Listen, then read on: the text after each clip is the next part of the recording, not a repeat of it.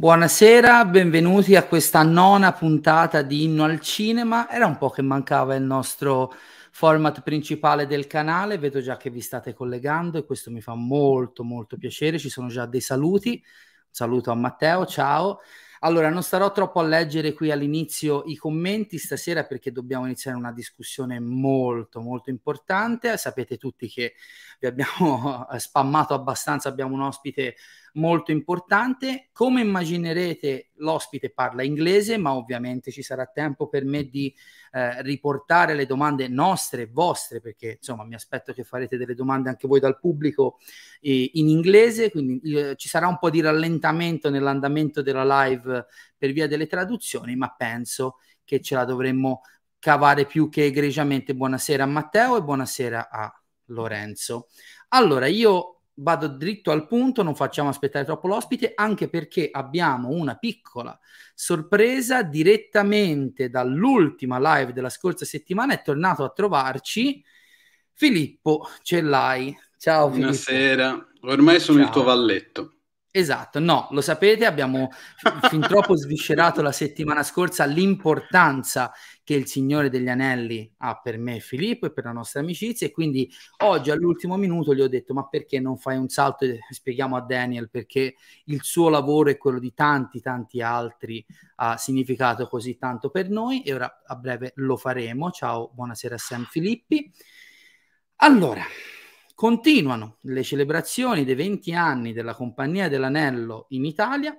La settimana scorsa abbiamo fatto il Watch Together della Compagnia dell'Anello e devo dire che siamo molto molto contenti dell'andamento del video, è stato molto visto, molto seguito e soprattutto molto apprezzato e stasera rilanciamo. Io avevo chiesto a questo ospite di partecipare alla live prima delle feste natalizie, quando mi ha detto di sì, no, volevo, non ci volevo credere, eppure è qui con noi stasera. È stato concept designer per la Weta Workshop dietro le quinte del Signore degli Anelli e dello Hobbit e anche per altri progetti di cui non parleremo stasera per motivi di tempo, tra i quali Avatar e le cronache di Narnia. È in questo momento, in avanzamento di carriera, diventato l'art director, oltre che autore di libri per la Weta Workshop, art director sui collectibles, ovvero sulle statuine da collezione che noi appassionati vorremmo tutte, ma costano. Intanto qualcuno si è accorto che ci sei anche tu. Un occhio della testa, quindi è sempre una sofferenza perché le vorremmo tutte.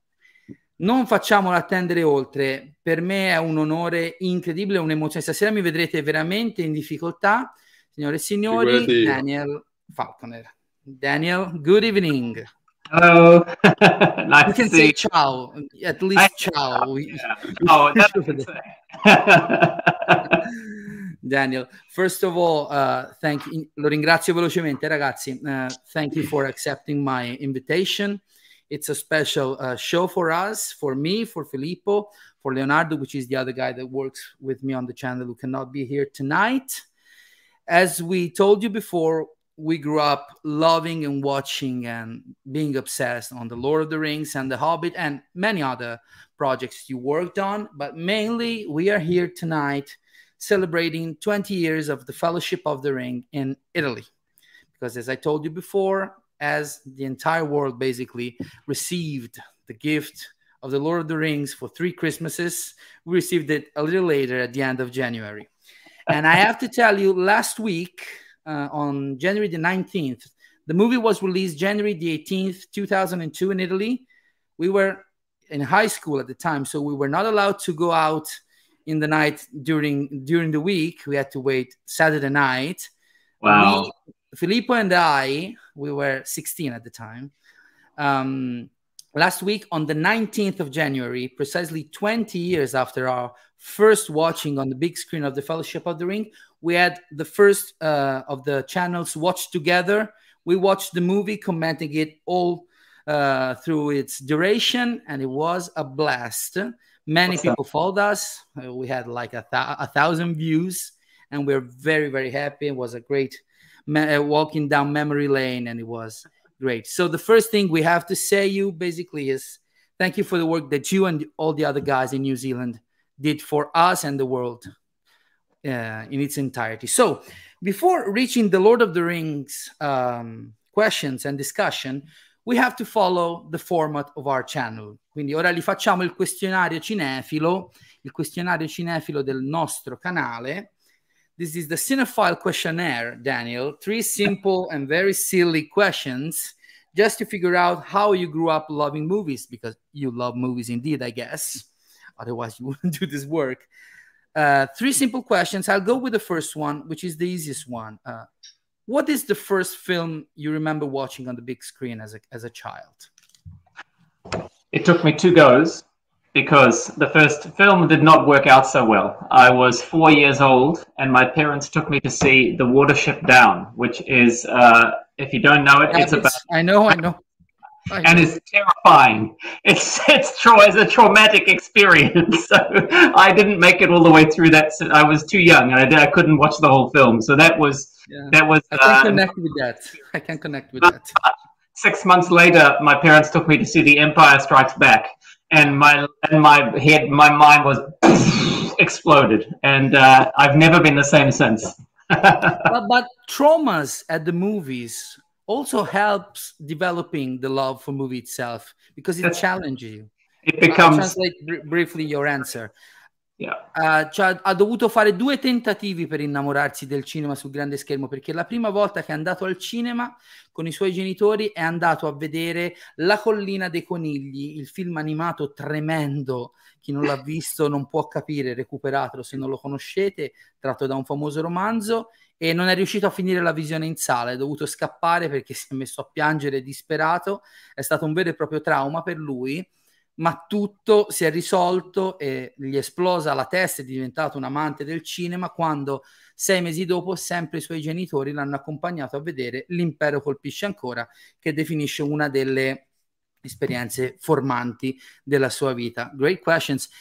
Watership Down, which in Italy is known as The Hill of the Rabbits, as the novel which is based on, is a, was a trauma for me as well. I had the VHS of it and I never finished watching it. I, I Yeah. bought the Criterion Blu-ray a few years back, and I watched this it as an adult, and it's still pretty traumatizing. I have to say, It's a good film, it is. for, It is. a four-year- for a four-year-old on the big screen, it was. ah! Yeah, assolutamente. È un cartone animato assolutamente ri- rivolto ad un pubblico di adulti come molti che uscivano negli anni 70 e 80 e posso capire il trauma di Daniel. So great, great questions. And Star Wars is basically at the roots of everyone's passion for movies. Yep. The second we. question is, is getting closer to your job at Weta. Growing up, which was your favorite creature in a movie? The one that you loved or were obsessed by its design? Gli ho chiesto quale creatura era la sua preferita mentre cresceva e guardava film. Uh, I think Jabba the Hutt. Oh, Be- still on Star Wars. Jedi because that I was about uh, I must have been about nine, I think, when I saw the Return of the Jedi, something like that. Anyway, around that age. So I was really into my, you know, Star Wars action figures, all that kind of stuff, and I was I was loving that world. I loved the puppets, the creatures. I was beginning to think about how they were making the film as well as how it was, you know, just experiencing the story. And Jabba the Hutt is just a, is, he's a huge puppet, but he's also a completely believable character. And and I just loved his his uh, his whole presence, his whole energy, the the design, and and of course the way that he was made. There's four people inside him, you know, just incredible. So I I loved that, and always wanted to be uh, involved in some way uh, after seeing that. That's the kind of thing I wanted to do with my life. Uh, and I made, you know, I we, we couldn't afford to buy the the little toy of him, so I made one out of clay to have in my collection with my rest of my Star Wars figures. So I guess that was pushing me along that line as well. Yeah, yeah, yeah, yeah. I can figure it. Allora, la sua creatura preferita crescendo al cinema è Jabba the Hutt, per restare come dice anche Matteo. This guy, Matteo, our, our friend, is telling Star Wars is basically the baptizing of everyone for the love of movies. Jabba the Hutt è- è- ha visto il ritorno dello Jedi quando aveva all'incirca eh, nove anni e è rimasto ossessionato da questo enorme pupazzone che capiva essere un pupazzo, ma che allo stesso tempo sapeva essere, cioè riusciva a essere un personaggio credibile, espressivo e assolutamente affascinante. Ed è stata anche la prima volta, quando ha capito che c'erano quattro persone dentro che lo muovevano e che gli davano la vita, che si è chiesto e ha indagato su come quell'effetto speciale, quella creatura potesse prendere vita sullo schermo. E, ehm, probabilmente è stato uno dei primi passi che ha mosso verso, diciamo, l'esperienza professionale che poi avrebbe segnato la sua vita. Quindi di nuovo Star Wars. Uh, I have to tell you, we're making this questionnaire for everybody, and Star Wars, Ghostbusters, Back to the Future, and Disney stuff come Yes. always come, come out, especially Snow White. Can I give you a number two as well? Uh, Sure, the number two would be would be from the dark. The Dark Crystal was a huge influence on me as well, and so the the Skeksis and that these weird, cool vulture-like, dragon-like guys, just fascinated and loved those as well. Again, I made little models of them all when I was a kid because you know that was my thing. If I saw it on screen, I wanted to have a little version of it in my home as well. So I would sculpt them. If I if I couldn't buy it, I would sculpt it. Wow. And you had the pleasure to work on it, didn't you? On the Dark Crystal? On the On the- series? Uh, no, on the collectibles for it, yes, but On not on the. Somehow. yeah. Anyway, Yeah, yeah, yeah. We'll, we'll get to that, I'm sure. Yeah. Ehm, un'altra creatura chiamata sono gli Schizzis, scusate se lo pronuncio male, ma non conosco molto bene de- il film che è Dark Crystal, appunto. E sono queste sorte di avvoltoi, mezzi avvoltoi, mezzi draghi, creature spaventose che da piccolo non poteva permettersi di comprare nella versione ufficiale, che quindi si è costruito da solo, oltre ad aver avuto poi da adulto la possibilità di lavorare sulle statuine da collezione della, della nuova serie creata per, per Netflix. Great questions again, Daniel. And the last one, this is a little. I don't know if you if you can answer to that because I, I don't want to tease you or put you in difficulty, but again, I can tell you this a hundred times. Keep that in mind. We are super obsessed with Lord of the Rings and we love everything about it. And it's our really growing up, watching the Lord of the Rings in our teenage was life changing in any way possible, personal, in loving movies, etc. So it's really our point of reference for everything. I mean, and we've never seen anything as good as that. Wow. But we, we, we've seen many good stuff. And in your opinion, which movie do you think managed to create an organic and believable narrative universe following the lesson, your lesson, guys, after Lord of the Rings was released?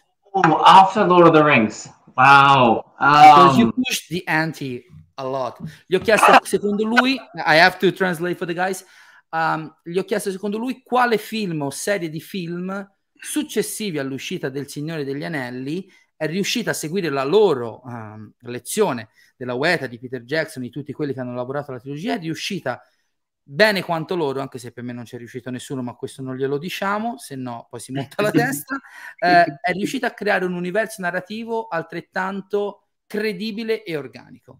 Daniel. wow, that's a hard question. Um, I think because I saw what went into it, I would probably have to say uh, Avatar, because because James Cameron is the kind of director who who is thinking on such a massive scope, and he's also, but at the same time that he's thinking very broadly, he's already also incredibly detail obsessed as well, and he wants everything to be just right. So, so when when Weta started working on on the first Avatar movie, um, a lot of work had already been done. The creatures in the world had already been developed. When we came in, um, my colleagues and I was we were really developing culture on top of what had already been developed. Uh, so we had to develop the Na'vi culture and the, the human culture. But all that amazing world building had already been done. All that thinking had already been done, and that blew my mind because it was so thorough. Yeah. And I can't wait to see what he has in mind for the sequel. Yeah, me too. Of course.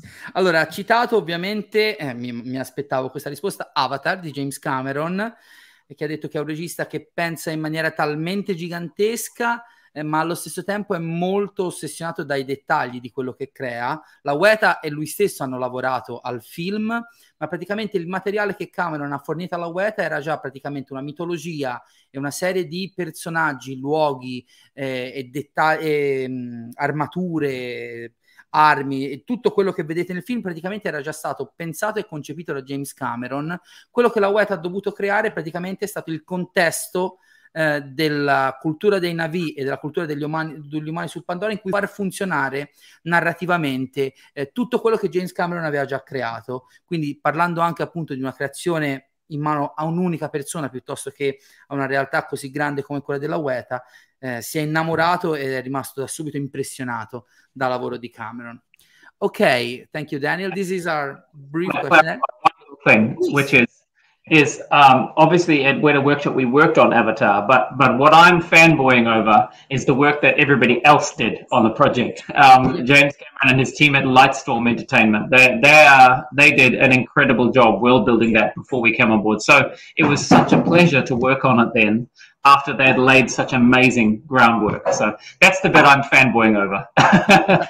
Thank you, thank you for, the for, for this. Uh, ci tenevo a sottolineare ancora una volta che visto che la Weta ha lavorato ad Avatar non è che si sta autoincensando, sta dicendo che era praticamente già fanboy di tutto quello che aveva creato Cameron e i suoi colleghi alla Lightstorm, che era uh, la, la casa di effetti speciali di James Cameron, sul quale loro si sono comunque potuti divertire, ma da, avendo già una base di creazione eh, molto molto diffusa.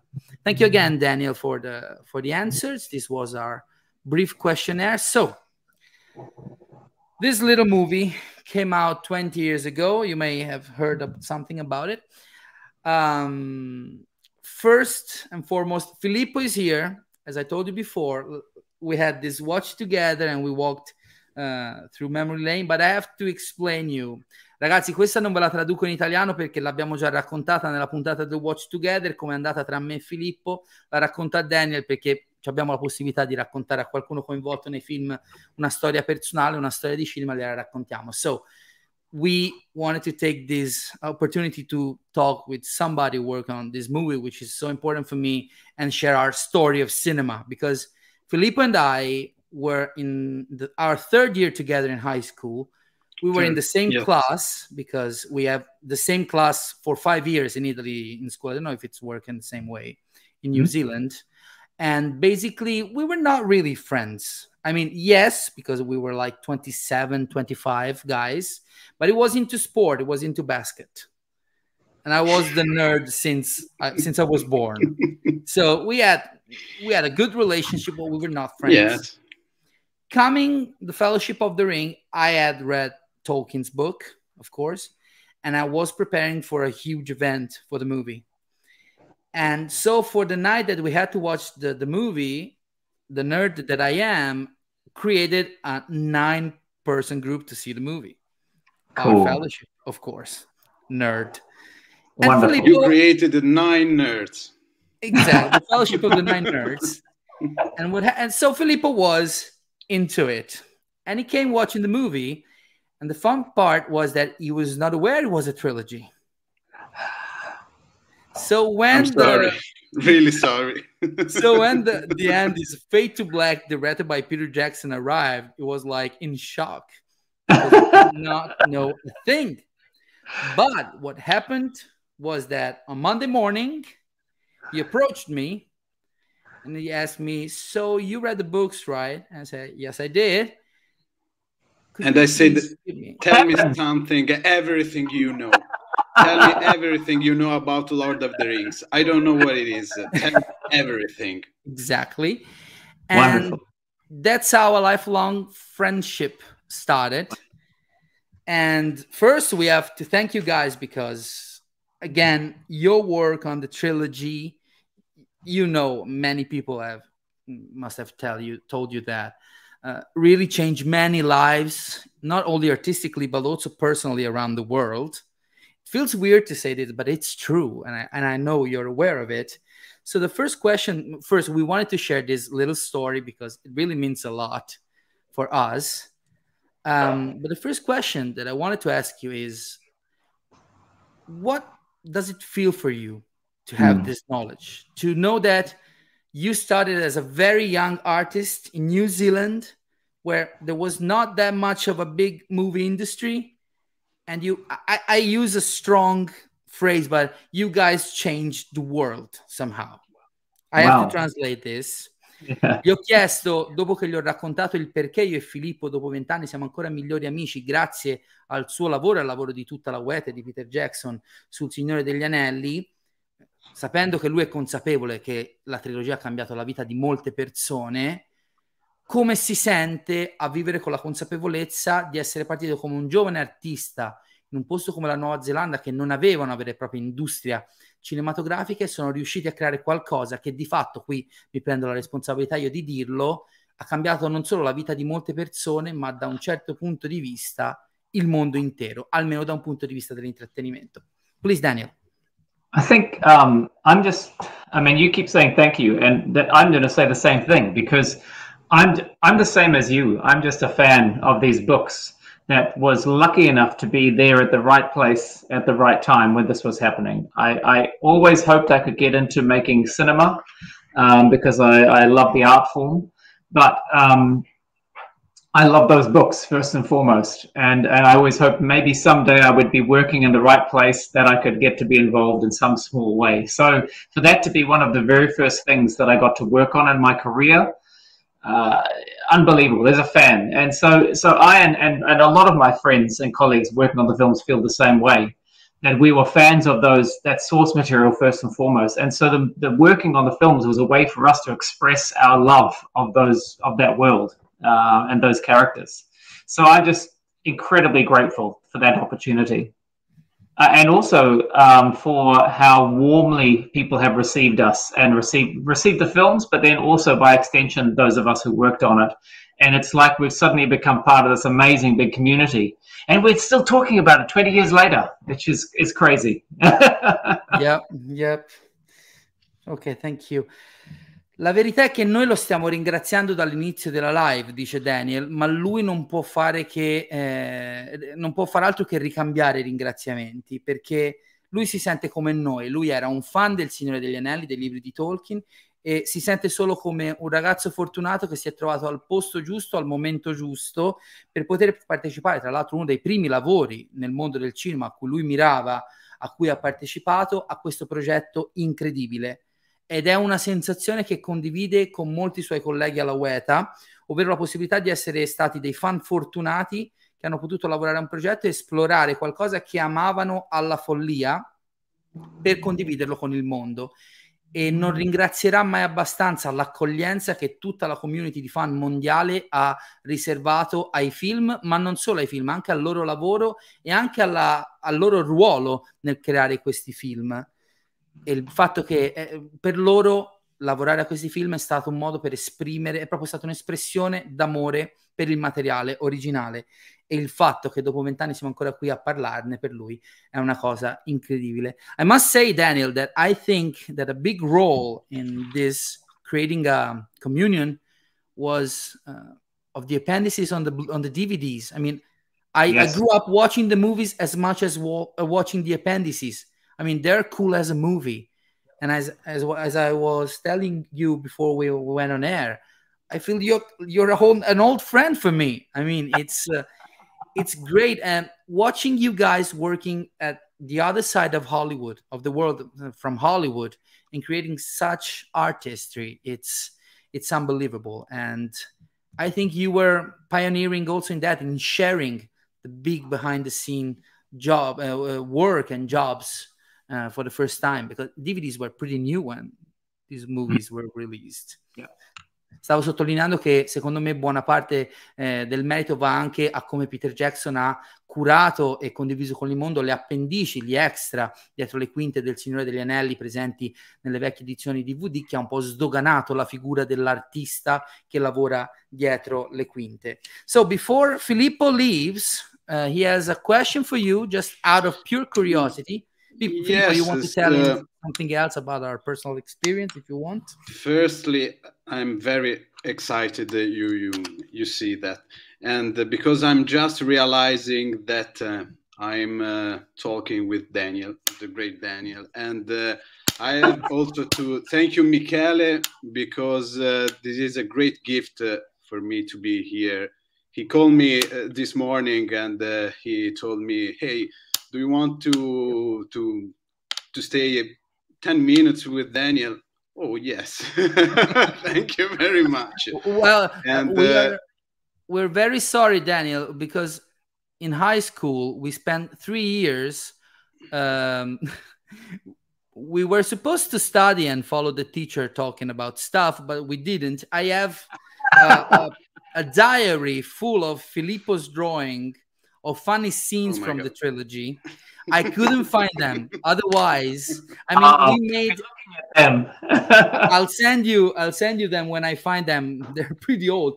There is an entire strip, like a comic, small comic book of every tragedy in Frodo Baggins' life.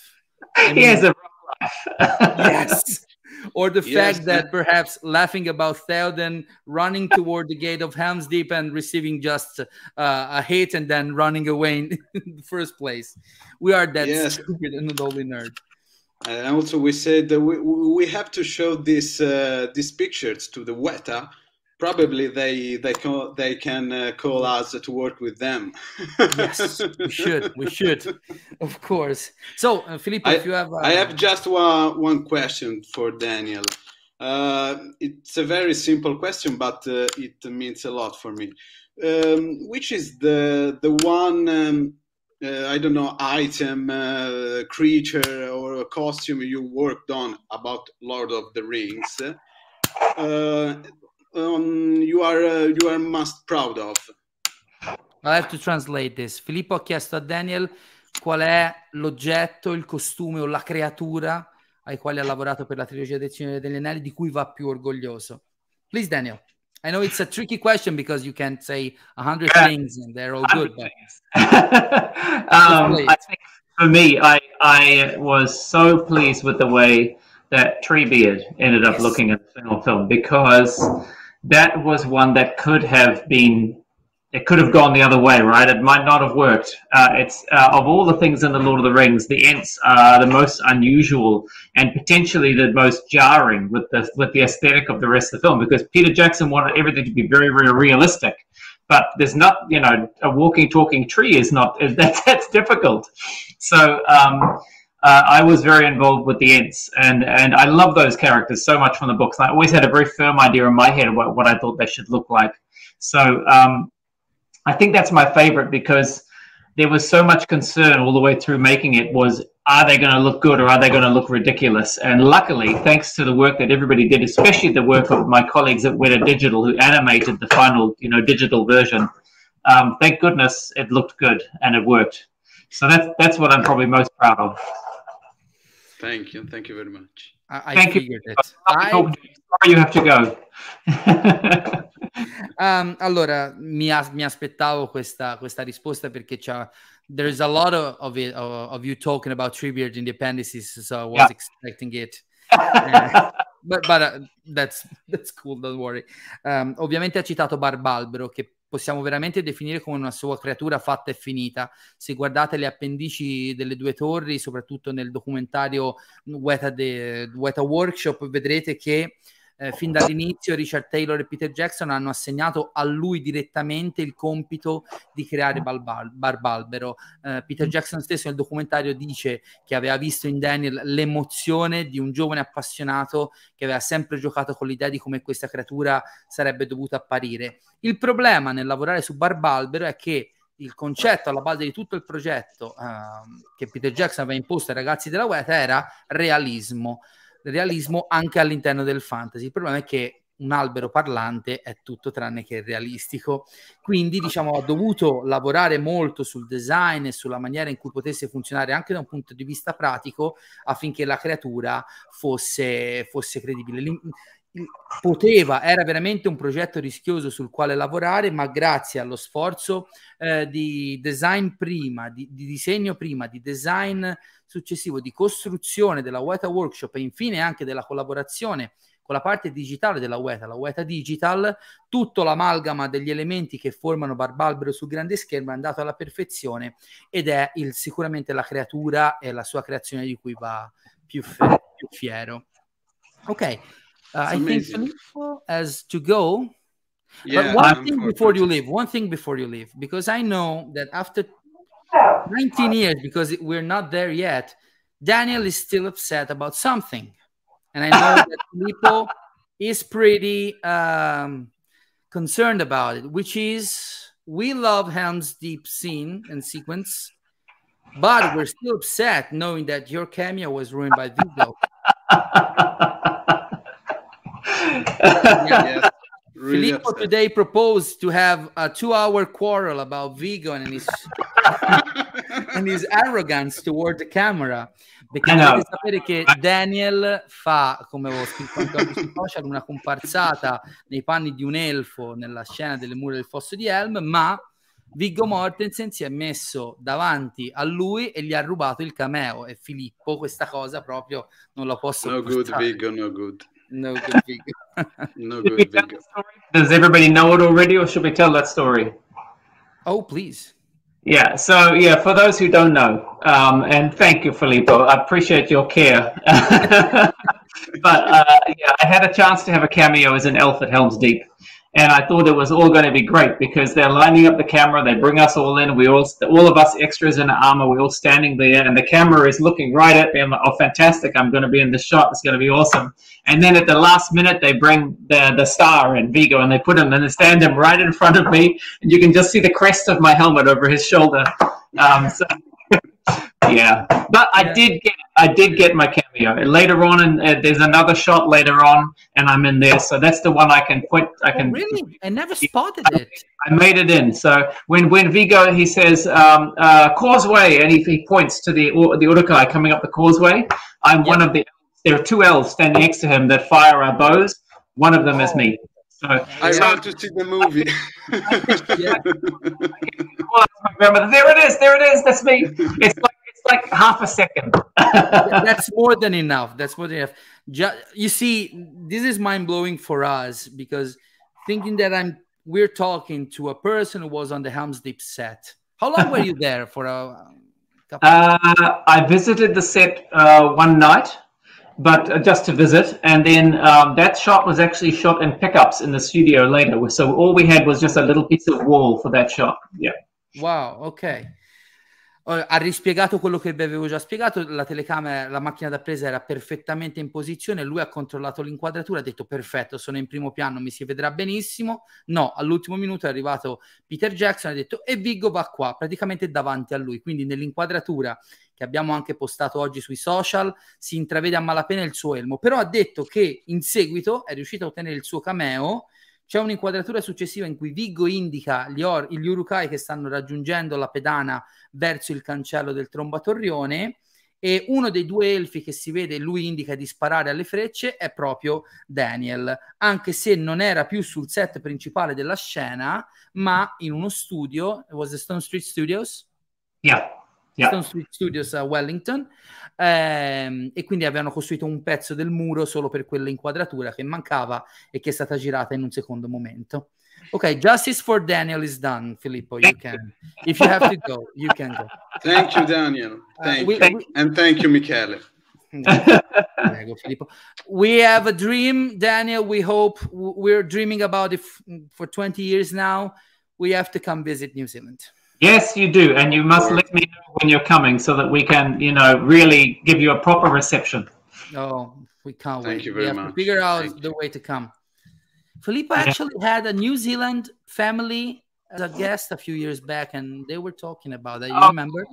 Yes, uh, um, y- yes, a family that uh, stayed at um, because my par- my parents had a house uh, to rent, and uh, um, um, New Zealand uh, families stayed stayed about uh, two two or three weeks uh, here in uh, Livorno, and uh, they they say to they said me to to go to New Zealand, but I, I prefer to go with Daniel, of course. Yeah, yeah. We have to come visit. We have to come visit. Please Yep. do come and see us at Bye, guys. I have to go. Ciao, Filippo. Thank you very much. I follow on YouTube. Bye bye. Good night. Good night. So we have a few compliments for you from the audience. Marta, I've never you can read it. Thank you. Thank you very much. It's very, very kind. I, I'm just here uh, representing that the huge crew that worked on these movies. There was a massive number of people, and, and I can only accept a little tiny weeny bit of credit. Eh, ha detto che è solo qui come rappresentante di un'intera schiera di artisti, il suo contributo è piccolo, anche se è molto più grande di quello che ammetterà mai. So, here we are, you and me, Daniel. Yeah, you, you only allow Filippo like 20 minutes and then got to kick him yeah, out. Yeah, yeah. Now, now it's about the two of us. Who cares about Filippo? no, we really wanted to share the story because it's really at the heart of my channel and the idea that movies change people's life and yes, they do. and yeah yes. So, um, I have a few questions that I wrote down. I have to take. Yes, one. wa- I wanted to ask you about a thing. Richard Taylor in the appendices says that you were very comfortable working on the elves culture more than on the villain side or other cultures, uh, since the elvish forms, costumes, and weapons are some of the most, most recognizable in the trilogy. I would like to know what what did you find in that culture that was more close to your sensibility. I have to translate it. Gli, eh, gli ho fatto la domanda, nel- sempre nelle appendici, Richard Taylor, il capo della UETA, dichiara che Daniel era l'artista del, del workshop più adatto, con una sensibilità più vicina a quella che era la cultura elfica ed infatti la maggior parte dei design legati alla razza degli elfi nella trilogia l'ha creata lui, dai costumi alle armature, alle armi, fino ai, ai palazzi, insomma, delle varie città degli elfi. Quindi gli ho chiesto da quale punto di vista la cultura elfica è quella che sentiva più vicino alla sua sensibil- sensibilità artistica. Please, Daniel. I think um, uh, so. I grew up in an area with a lot of forest and uh, spent a lot of time in the woods, and uh, so I have a love of nature. And I think um, in the way Tolkien speaks about the elves, I always felt that they're very much in tune with their world, very much in that world, and so that that that I think that that's a, a natural pairing. Um, but also, my uh, favorite art movement um, when when I study art history is Art Nouveau, and um, and that that also again naturally kind of matches with a with a love of nature and that sort of thing. So I, I felt very comfortable drawing in that in that style. And I'm not very good at stuff that requires straight lines. So I think you know being able to do Yeah. lay, wavy organic stuff, I really enjoy that. And I've never been very good at doing the bad guys. They're always you know other artists are better at that. So I think that's why I think I guess was channeled towards the elves more and more. Yes. And you created pretty much the costumes, Uh, design, the I armor. did some. I did some. I think uh, you know there was a lot of people involved with that. I did some armor and and, uh, and some weapons, that sort of thing. Yeah, yeah. Yeah. A little bit of costume work. Sure. Ok, ehm, ha sentito molto vicino a sé la sensibilità del popolo degli elfi, sopra- partendo dal presupposto che lui è cresciuto in un'area molto vicina alla natura, eh, è cresciuto giocando e passeggiando nei boschi e ovviamente Tolkien stesso è- accosta gli elfi, come ben sappiamo, al mondo della natura, un rapporto molto puro tra la loro specie e quella ehm, e la natura che li circonda, quindi si è sentito molto a suo agio nell'affrontare la creazione di una cultura che comunque rispecchiasse anche la sua esperienza personale, ma da un punto di vista prettamente artistico, il suo movimento artistico crescendo, studiando arte, è stato quello dell'Art Nouveau. E quindi fin da subito ha- ha pensato che una- un movimento artistico eh, così organico nelle forme, nella, nell'utilizzo di linee sinuose piuttosto che rigide e molto squadrate fosse adatto a- al- al popolo del... Are you getting my Italian? I'm, I'm just picking up enough of it that I know where you are in my in the conversation. Yeah. Ehm, fosse così organico e sinuoso, fosse più adatto agli elfi che sono comunque una razza, diciamo, superiore e, mm, e più elegante rispetto ai nani o agli uomini stessi o agli hobbit. Great, great, great. Great questions. Oh. We Take a can go- moment also. We, we keep mentioning the appendices and how Yes. important they are. Can we take a moment to acknowledge that? Because I think Sure. we wouldn't be probably sitting here having this conversation if, if those appendices did not exist. Um, and that, that comes down to two things. One, obviously, is Peter Jackson saying, yes, you guys can have unfettered access to just film all this stuff and tell the behind the scenes story. But the vision for those appendices comes from Michael Pellerin. Pellerin. name. Yeah. I know the guy. he, uh, have you had a chance to speak to him? Because he would be an amazing guest to have on your show. Oh, if Um, you can put me in contact. I can. I would gladly do so. His knowledge of. Tolkien is is is insane. He's he's Oh, so knowledgeable, so well read, so passionate, and he's such a good storyteller. To me, there are two great geniuses in the Lord of the Rings movies, and one is Peter Jackson, and one is Michael Pellerin. I'll yeah, you'll have to have him on your show. Oh, because you have to know that I have I cannot show them all because they're Bet. pretty much around that. But I believe me, I have every single home video version of the Lord of the Rings ever. I have the Wow. gift set of the extended with the collectibles. I have this with the Costa Botas documentaries. I have the DVDs, the Blu-ray, the 4K steelbook stuff.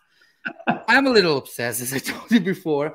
Eh, Daniel ci teneva a, a riconoscere il contributo ehm, non solo di Peter Jackson per aver dato carta bianca a chi creava i documentari, i famosi appendici che abbiamo già citato prima, affinché il mondo conoscesse il lavoro di tutte le persone che hanno lavorato ai tre film, ma anche di Michael Pellerin. Michael Pellerin, per chi non lo sapesse, ovviamente io lo conoscevo perché sono malato, è la persona che ha curato tutti i documentari che vedete sulle varie edizioni, soprattutto nelle versioni DVD, delle versioni estese del Signore degli Anelli.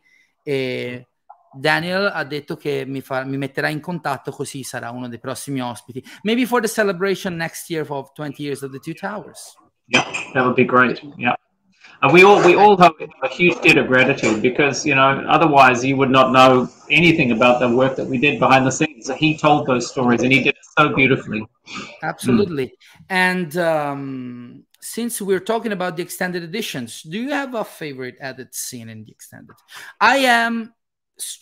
I know that in the last few years, fans go proud. I only watch the extended editions. I, I sincerely prefer theatrical cuts. Really interesting. do. And I since I'm a very Peter Jackson uh, huge fan. I remember vividly on the first DVD of the Fellowship of the Ring. The I was really eager to see everything from the next two movies, and I was watching it again and again and again. And the featurette presenting the first extended edition begins with Peter saying, literally, "I'm not a big fan of terms of the term director's cut because it implies that my favorite um, version of the movie did not reach theater, which is not literally. I'm that scary, Daniel. Believe me. and so it is true. I could watch a five-hour Fellowship, a six-hour Two Towers, an eight-hour Return of the King. I think the only two essential additions are the Boromir flashback in Osgiliath Yeah. and Saruman's death Yeah. In respect of Christopher Lee and because it gives the character closure. The other cu- scenes are wonderful, of course, but I think the structure get a little too long and a little too divisive, and I don't think it works perfectly. I prefer. I always watch uh, with, with Filippo and another friend of mine. We do every year our annual marathon of the Lord of the Rings, and we always go theatrical, not because we're lazy, but because we prefer them. Vi ho spiegato come ho spiegato la settimana scorsa a voi che io, Filippo, Marco, in- siamo tutti i miei, miei migliori amici ossessionati dal Signore degli Anelli, siamo più fan delle versioni cinematografiche che di quelle estese. Do you agree on the two editions? Yeah, I agree. Yeah. I think you're right. E io e Daniel siamo d'accordo che le due grandi aggiunte che rendono le versioni estese migliori sono nelle due torri il flashback a Osgiliath con Boromir, Faramir e Denethor e eh, la morte di Saruman che dà comunque chiusura al, al personaggio. Great, we agree on that too. I Um, love. I will say I really love. There are some scenes in the Fellowship of the Ring that are added that I really love. Though I think that there's two or three scenes with Boromir where you get a little bit more of a sense of who he is yes, and you get- yes, yes, yes, get as a thoughtful, good-hearted person. You know, there's that wonderful scene with him and Frodo in Lothlorien where he says, you know, to Frodo, "Don't carry the weight of the dead." You know, and, and it's a it's a beautiful moment. And the moments when he's telling Aragorn, "Why will you not? Why will you not come to Minas? There's good in men. You know, why do you so quick to trust the elves?" I really love those. Because we get more Sean of Sean Bean, and he's so amazing in those films. Yes, Um, yes, he is. So I think I think that it gives you, if if you weren't brokenhearted enough when Boromir dies in the film in the theatrical cut, then it gives you a bit more reason to love him uh, before Absolutely. his, fall. Yeah. But but there's uh, I think everything works as well even without those scenes. With Oh one- yes. he's such a great actor. He, he needs one gesture when he uh, jokingly fight Merry and Pippin, and he do like that to Merry. Yes. He's lovely, he's lovely. Daniel stava sottolineando che nella versione estesa della Compagnia dell'Anello adora un paio di piccole scene in cui Sean Bean, da grande attore qual è, riesce a sottolineare quell'umanità di Boromir che esce comunque nel film, ma che viene rafforzata da queste scene e che rendono ancora più drammatica la sua caduta, come se ci fosse bisogno che la scena della morte di Boromir sia ancora più drammatica di quello che è. We were But talking about elves, Dan. One second, one second. Just, just while we're on Sean Bean, isn't it interesting that he can do that little gesture to on on Merry's head, and it is affectionate, but he can do the exact, and this is the credit to Sean what a great actor he is. He can do the exact same when thing he's to carrying the wood in one hand and he goes, yeah. When when they're going up um up uh, the the Misty Mountains, and Frodo drops the ring, Oh yeah, and Bor- drops the ring. Sorry, yeah, yeah, yeah, yeah. yeah. gives it back to Frodo, but then he just says, "I care not," and does does the same thing to Frodo's head. But in that moment, it is not affectionate. It is not. Uh, it is. It is dismissive, and it is a little bit abusive. And it's it's just ah, the subtlety is so clever. I just he's amazing. So cool. He's Like a watch. great actor. He's a great actor. Too bad, too many memes about his death. He doesn't die every time. It's not true. It's not true.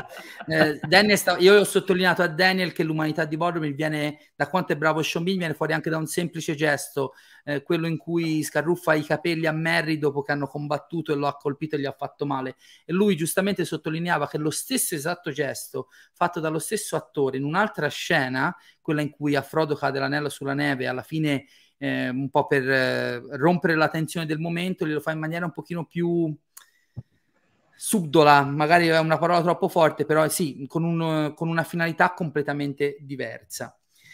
Uh, so Daniel, we were talking about elves, but I have to tell you, my favorite culture in Middle Earth that you guys created in design is Rohan.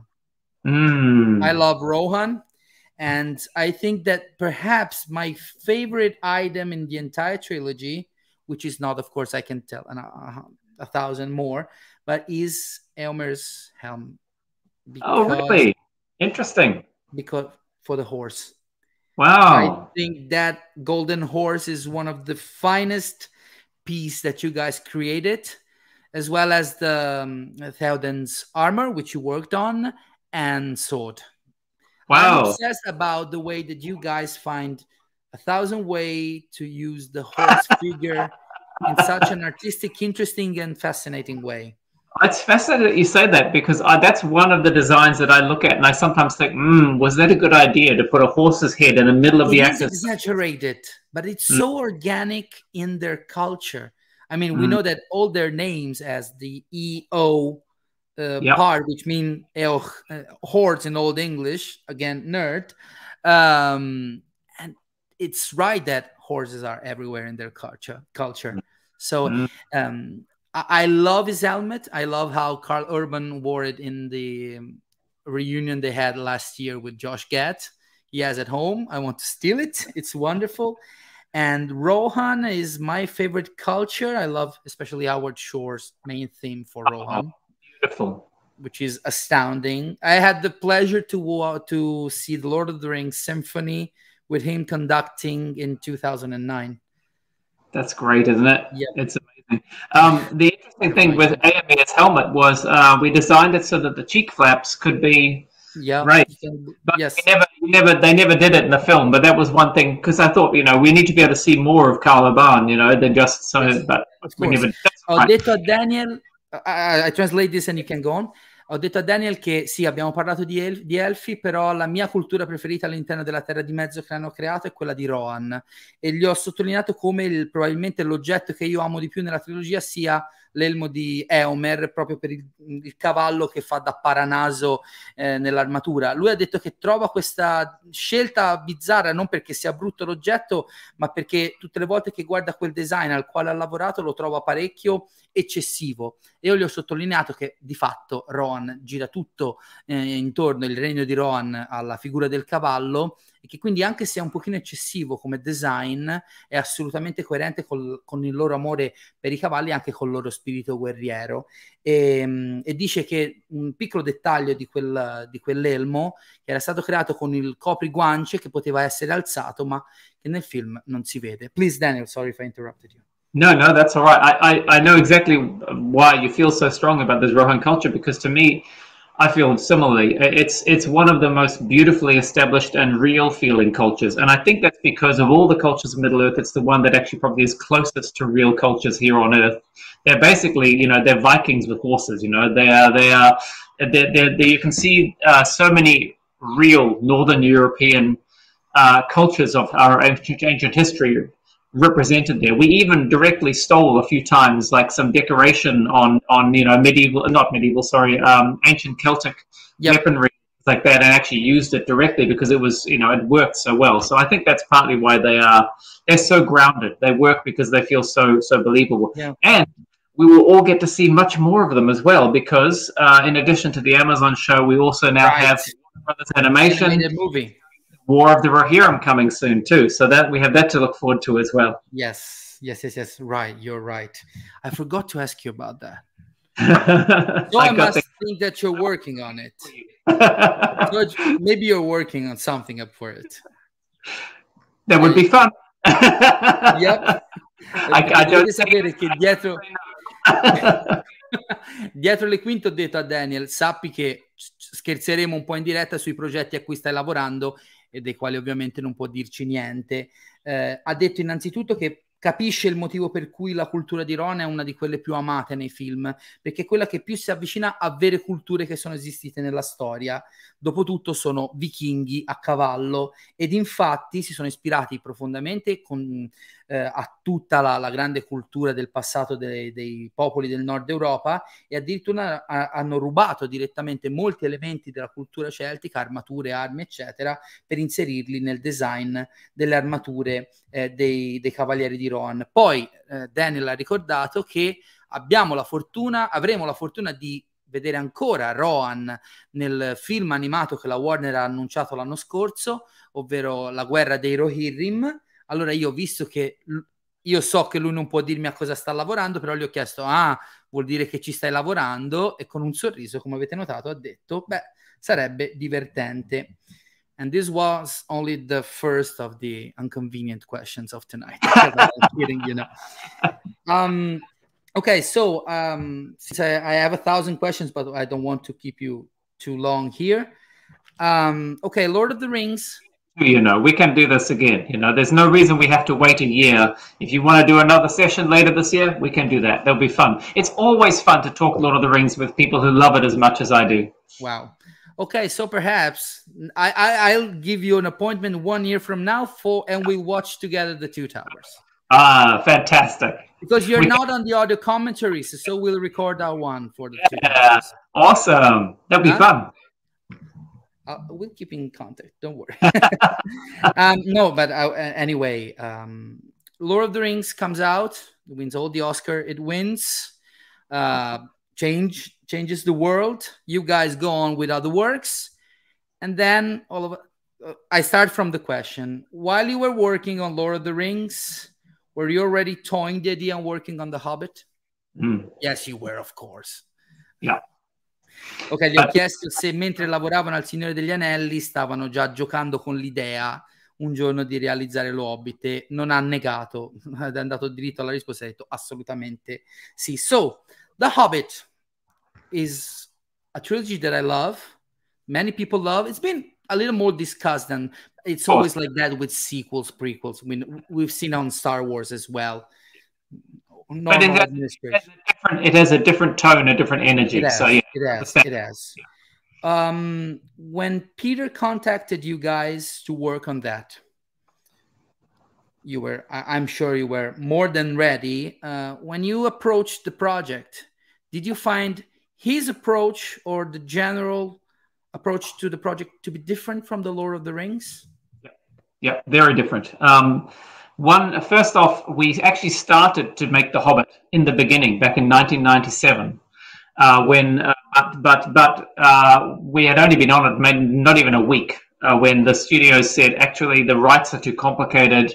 We're not going to make The Hobbit. We'll come back to that later. We're going to do The Lord of the Rings first instead, because the original plan was to do The Hobbit first and then do two films from The Lord of the Rings if it did well.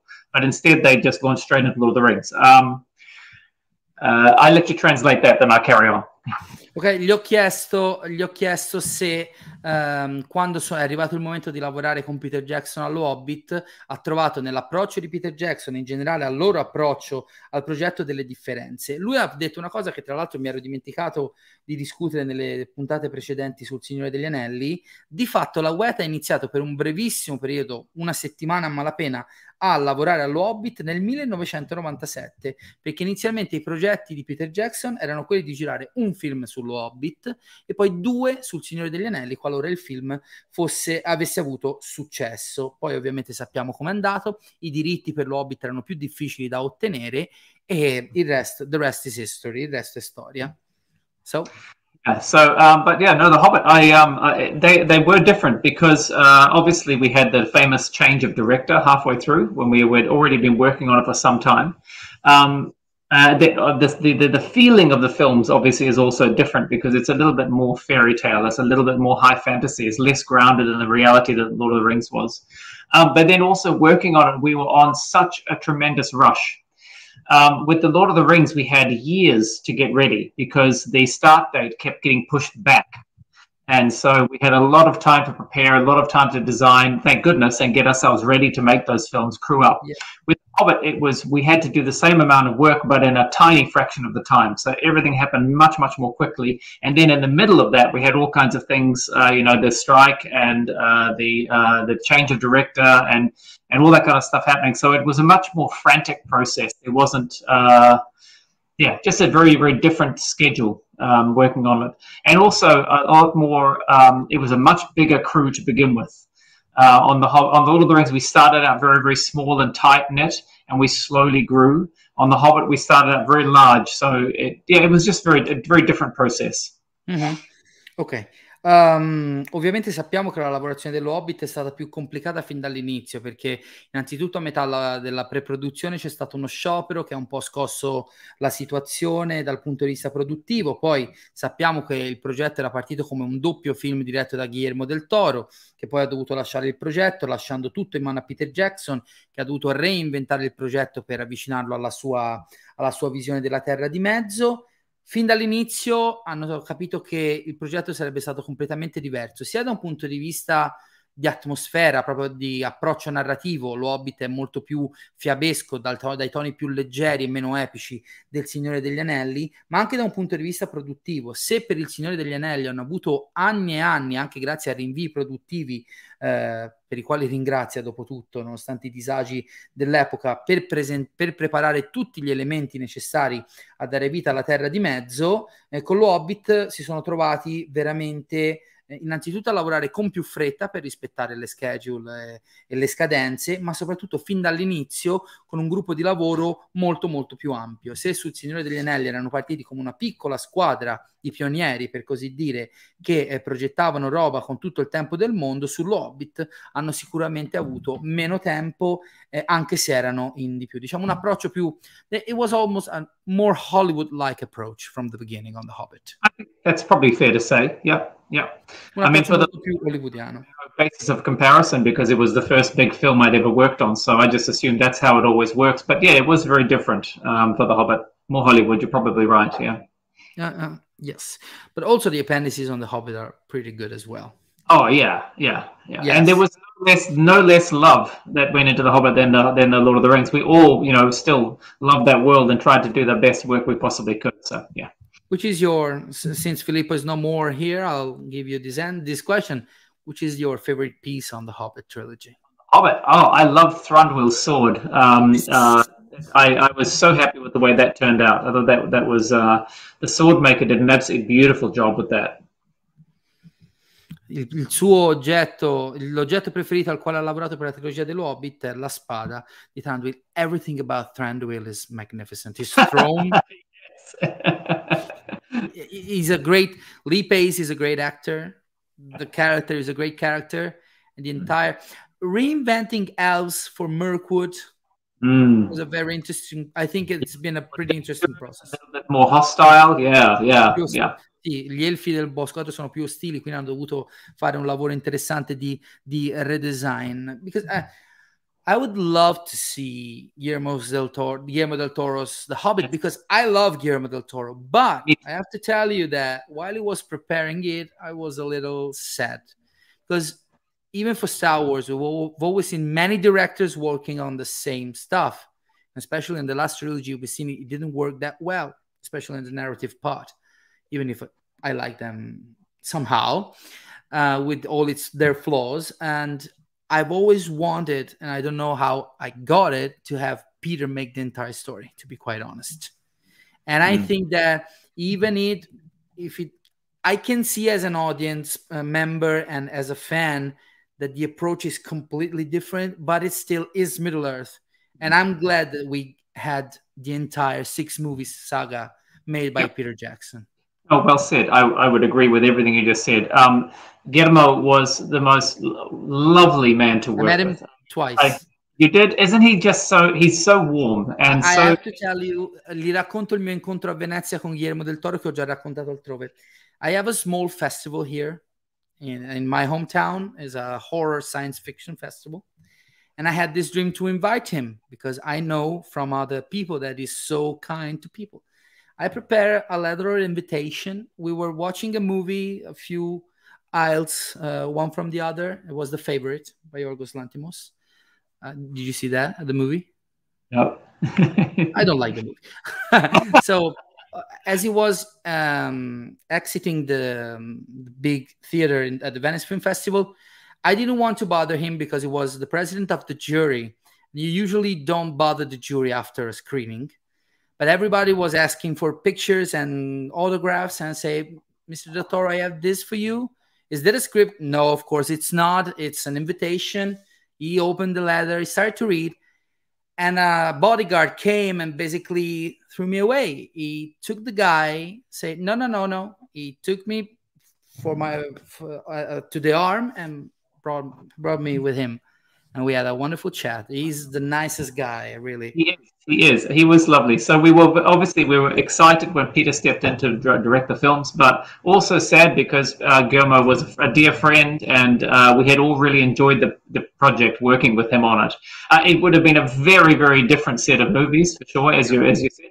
I still would love to see them someday. The designs were wild. Goblin Town was crazy. It was really? amazing it was something quite extraordinary. I don't. I have no idea whether people would have loved it or hated it, but it would have been very, very. It would have been a conversation piece for sure.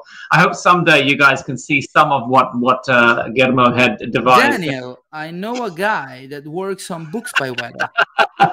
yes, yes, I would do it. I would. I would do it in, in a heartbeat.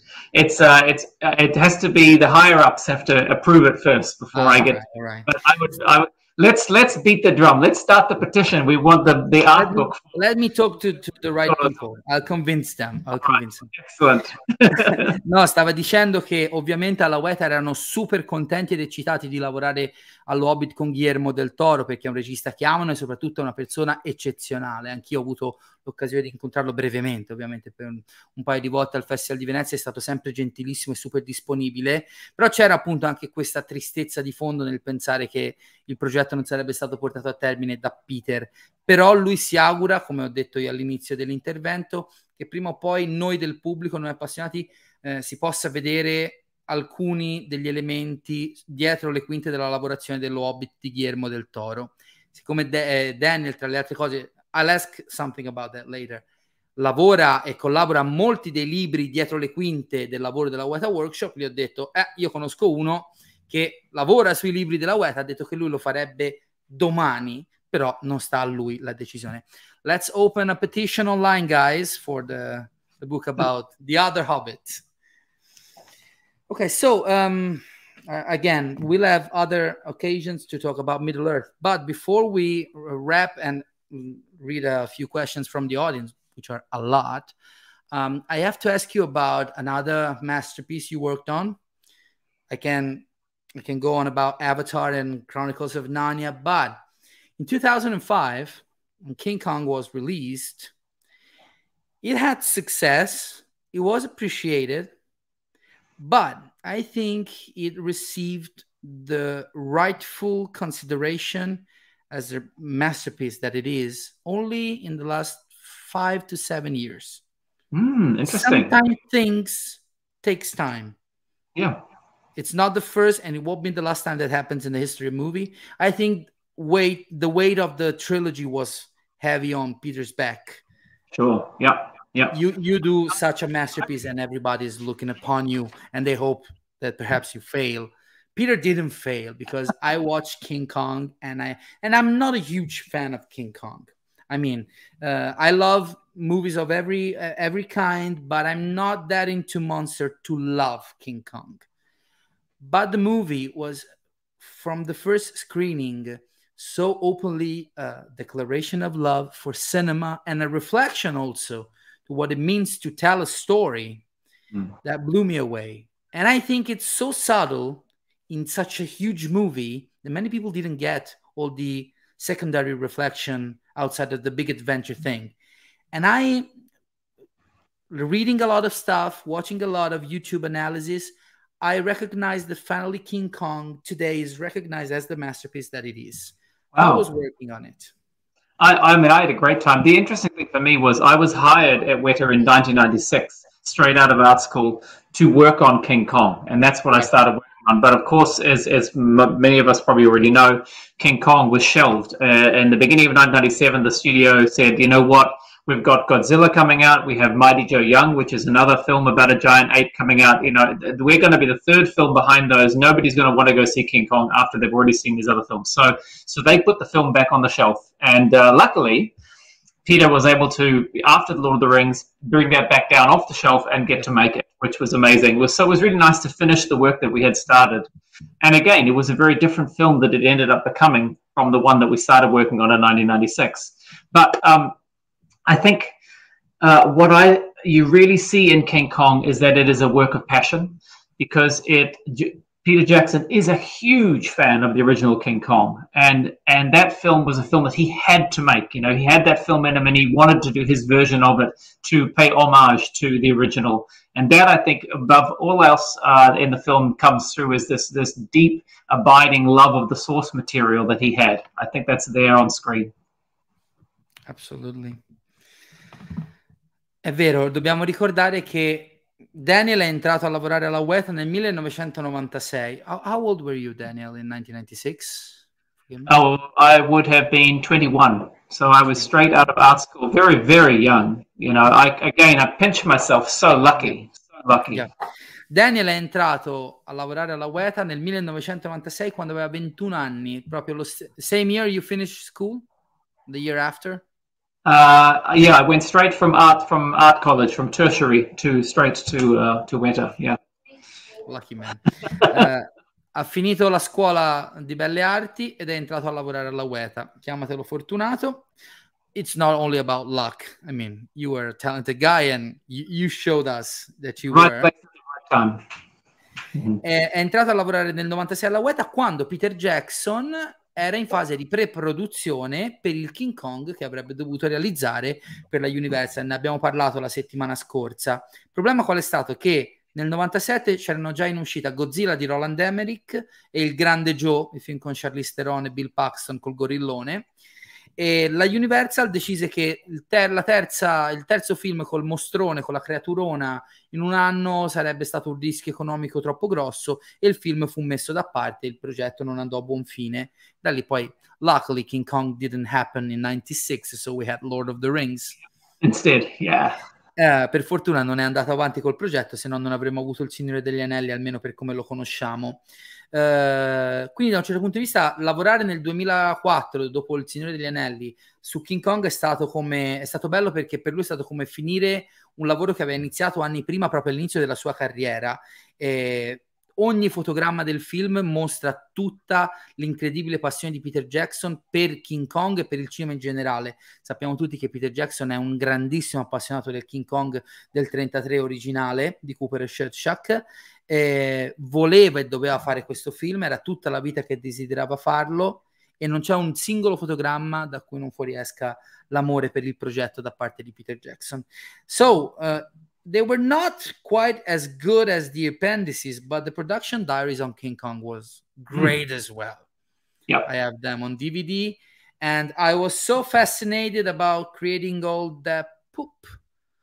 I mean, I have a friend which is obsessed about the creation of the poop for the set. Uh, which set was that for? Um, well, for the cages, perhaps. I guess. Yeah, I guess. Yeah. The venture yeah, I mean the, the, the, level of detail that we found and loved in Lord of the Rings were straight into King Kong, and it was really amazing. Uh, on which level did you work on the movie?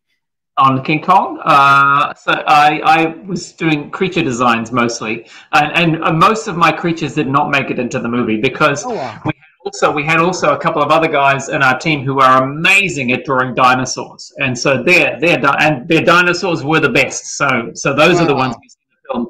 I got my uh, I think one my main creature that got into the film that was one of my designs was the uh the, there's this creepy looking dragonfly that uh yeah, that, that stays in the nest. Yeah, and it, it's the one that um uh, Andy Serkis uh, hits with he tries to hit with a skillet, you know. Yeah. So yeah, yeah, yeah, yeah, yeah, that was one of mine. But other than that, most of my stuff didn't make it in. That's fine. I uh, yeah, it was still a lot it's of fun. It's a, it's a, work. It's a group work. I mean, Abs- it always is. Always, yeah. Um, ha sottolineato che ha lavorato al film soprattutto come designer delle creature, anche se c'erano un paio di ragazzi molto più bravi di lui a disegnare dinosauri. E quindi, no, Daniel, don't. I try to find the picture so people know what I'm talking about. Yes, I'll translate and then I, will tell you something um, because you just heard me so bad. Um, I don't own that book. I, am looking for that for years, but on eBay they they price it so high. Yeah, it's so expensive, and I'm crying inside now. Another reason to come visit, I have to steal it from you. Yeah.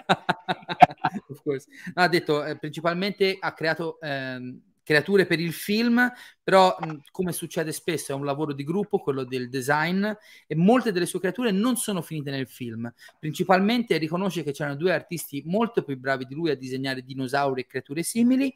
Una delle creature che ora ci mostrerà, che è finita nel film, che ha creato lui, è quella sorta di volatile, una sorta di piccolo drago che vive nella grotta dove abita King Kong Let me see if I can. That's the one. That one right there. Yep, yep, yeah, yeah, yeah. Sì.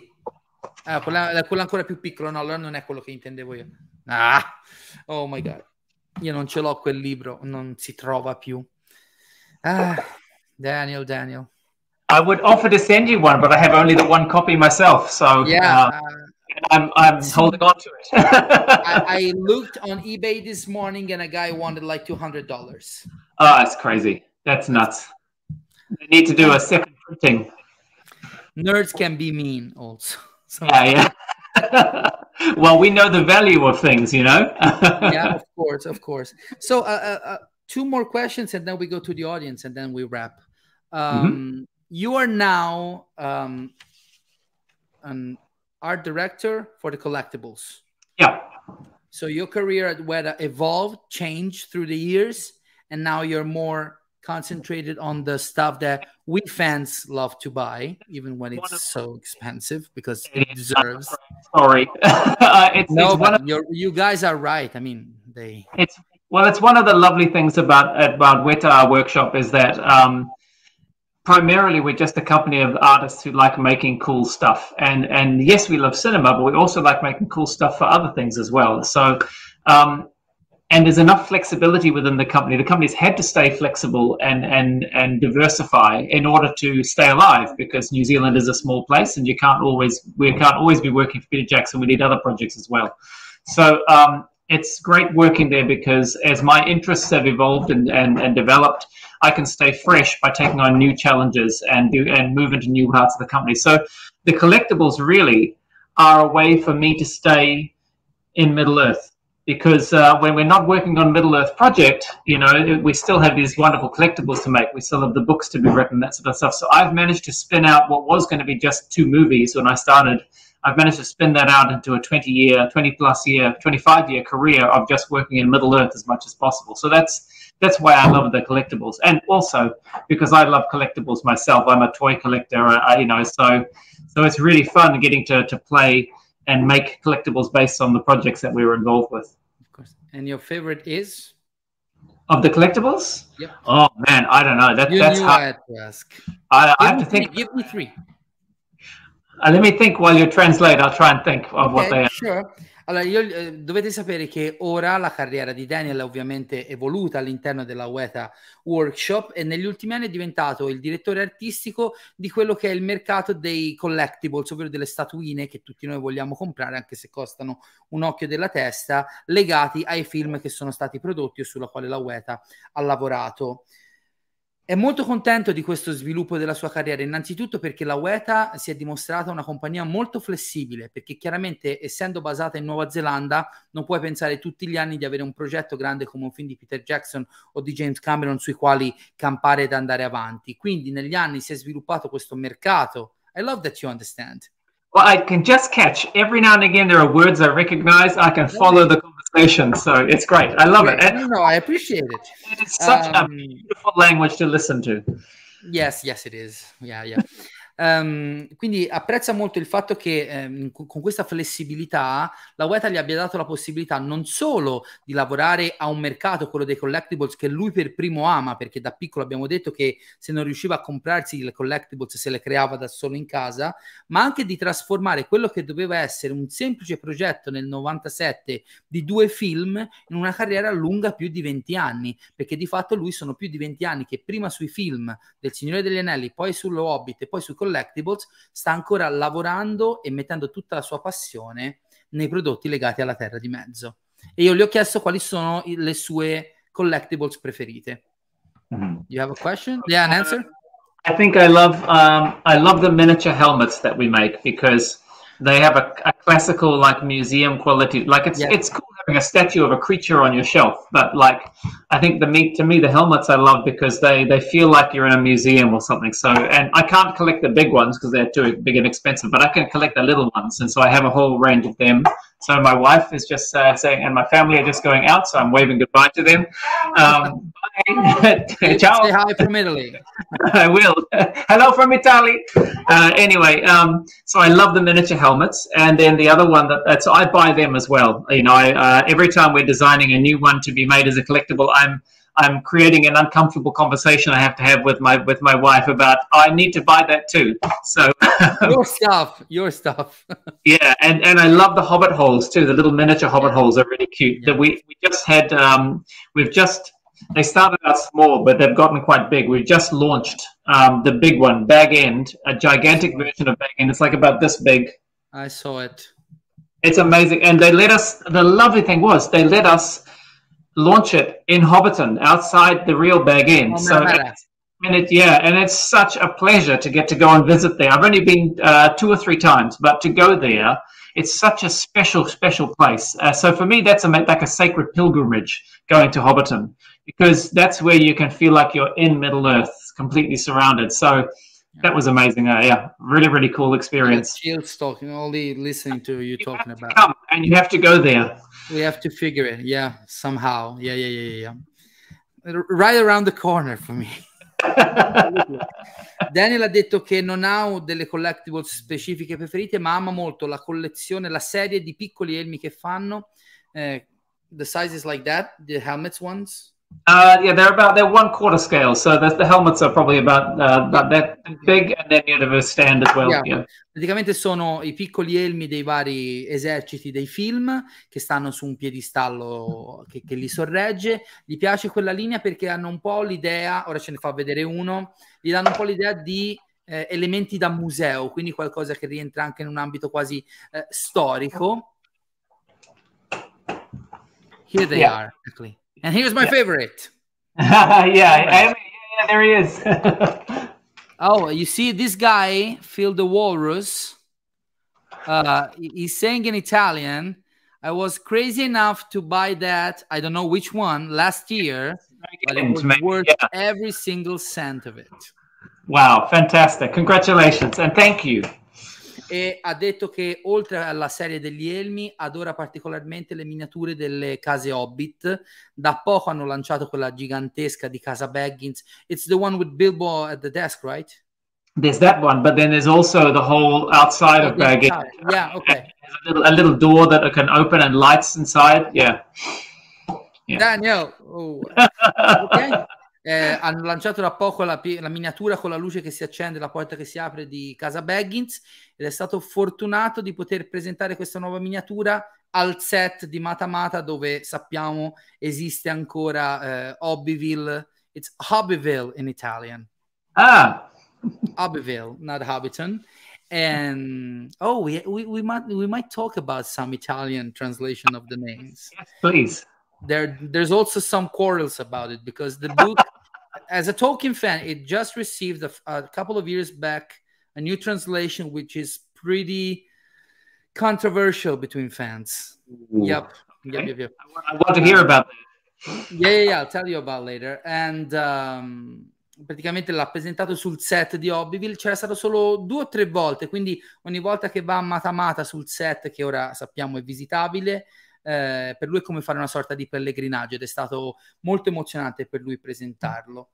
But, and this is my last question, no, the last, almost the last one. Daniel is, Yeah. è anche uno dei principali conservatori e custodi della memoria storica e della storia della web e dei lavori, perché oltre a lavorare sui collectibles da qualche anno è uno dei principali autori e collaboratori dietro alle pubblicazioni su carta del dietro le quinte. Tutta la serie dei libri illustrati sul dietro le quinte dello Hobbit, incluso quello sul Drago Smaug, sono scritti e curati da lui e ha scritto anche altri libri, tra cui questo, che è il mio preferito.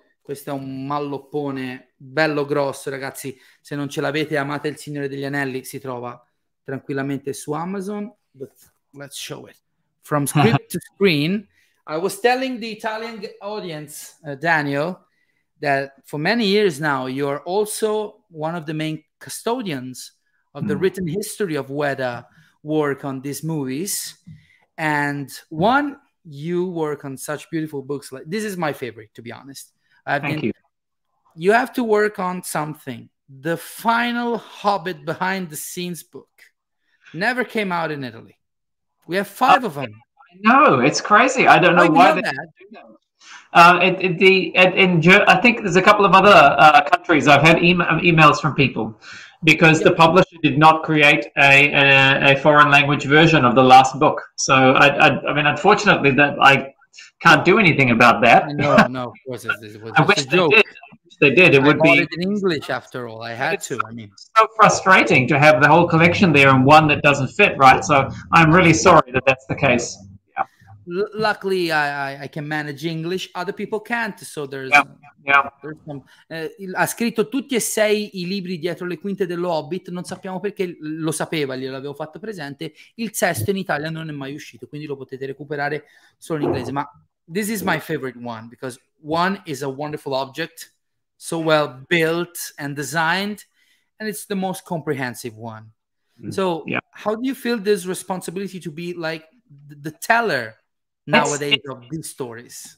It's fun because uh, it's really lovely to tell our own stories. Because so much of the time when we're working at Weta Workshop on these movies, we're sitting around talking about them all day, every day as we're working on them. And so out of that comes so many ideas and stories, and only a small number of those make it to the screen or even make it to the appendices. So it's fantastic to have another venue, another opportunity to share those stories and to share artwork that didn't make it into the films.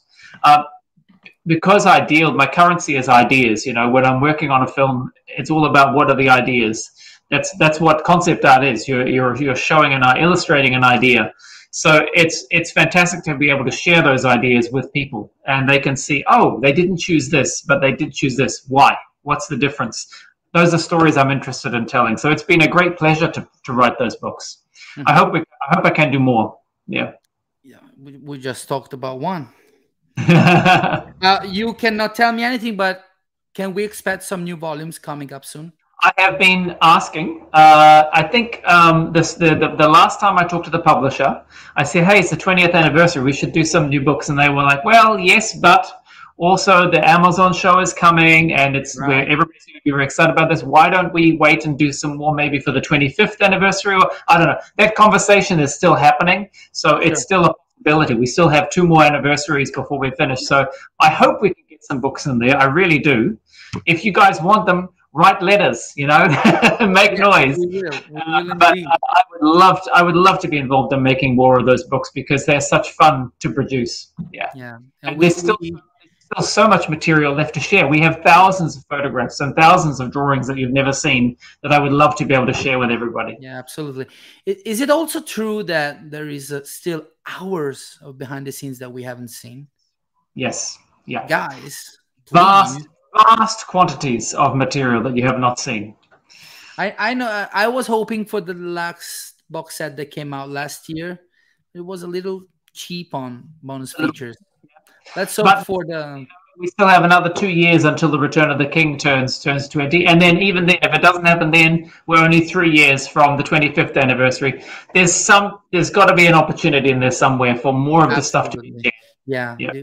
because I'm appendices. We love them, they're more than exhaustive, but we always want more. Absolutely. I'll translate. Uh, gli ho chiesto come sente la responsabilità di essere il custode appunto delle storie anche scritte su carta, ha detto che per lui è un'esperienza molto divertente, anche perché per la maggior parte del tempo in cui è alla UETA a lavorare, eh, con i suoi colleghi non fanno altro che parlare, condividere idee e raccontarsi storie del passato e dei progetti ai quali hanno lavorato. Visto che appunto loro lavorano nel mercato delle idee, eh, non c'è niente di, che abbia più valore per lui delle idee, quindi la possibilità di condividere tutte queste storie, tutti questi pensieri che sono veramente a migliaia e che ancora non abbiamo scalfito se non in superficie, eh, lo rende da una parte molto onorato, ma dall'altra lo diverte anche molto ed è un'altra possibilità per lui di esplorare queste storie. Gli ho chiesto poi se ci sono altri libri in arrivo, ha detto che per ora l'editore, nonostante quest'anno ci fossero i vent'anni della compagnia, eh, ha detto di aspettare perché sta per arrivare lo show di Amazon e quindi devono un attimino pensare anche a quello, ma fra due anni ci sono i vent'anni della fine della trilogia, tre anni dopo ci sono i 25 anni della compagnia, quindi le occasioni per vedere nuovi libri, ma anche nuovi contenuti speciali video, perché ha confermato, come sappiamo da anni, che ci sono ore e ore di video che non abbiamo ancora visti, ce ne sono ancora in abbondanza nei prossimi anni. So uh, I'll, I'll, read a few questions from the audience and then we'll go to wrap. We have a few. I'm also happy that I see some New Zealanders watching my channel. Is that right? Hey, hello. Hello, Aotearoa. So somebody loves Java as much as you, as you, Matteo.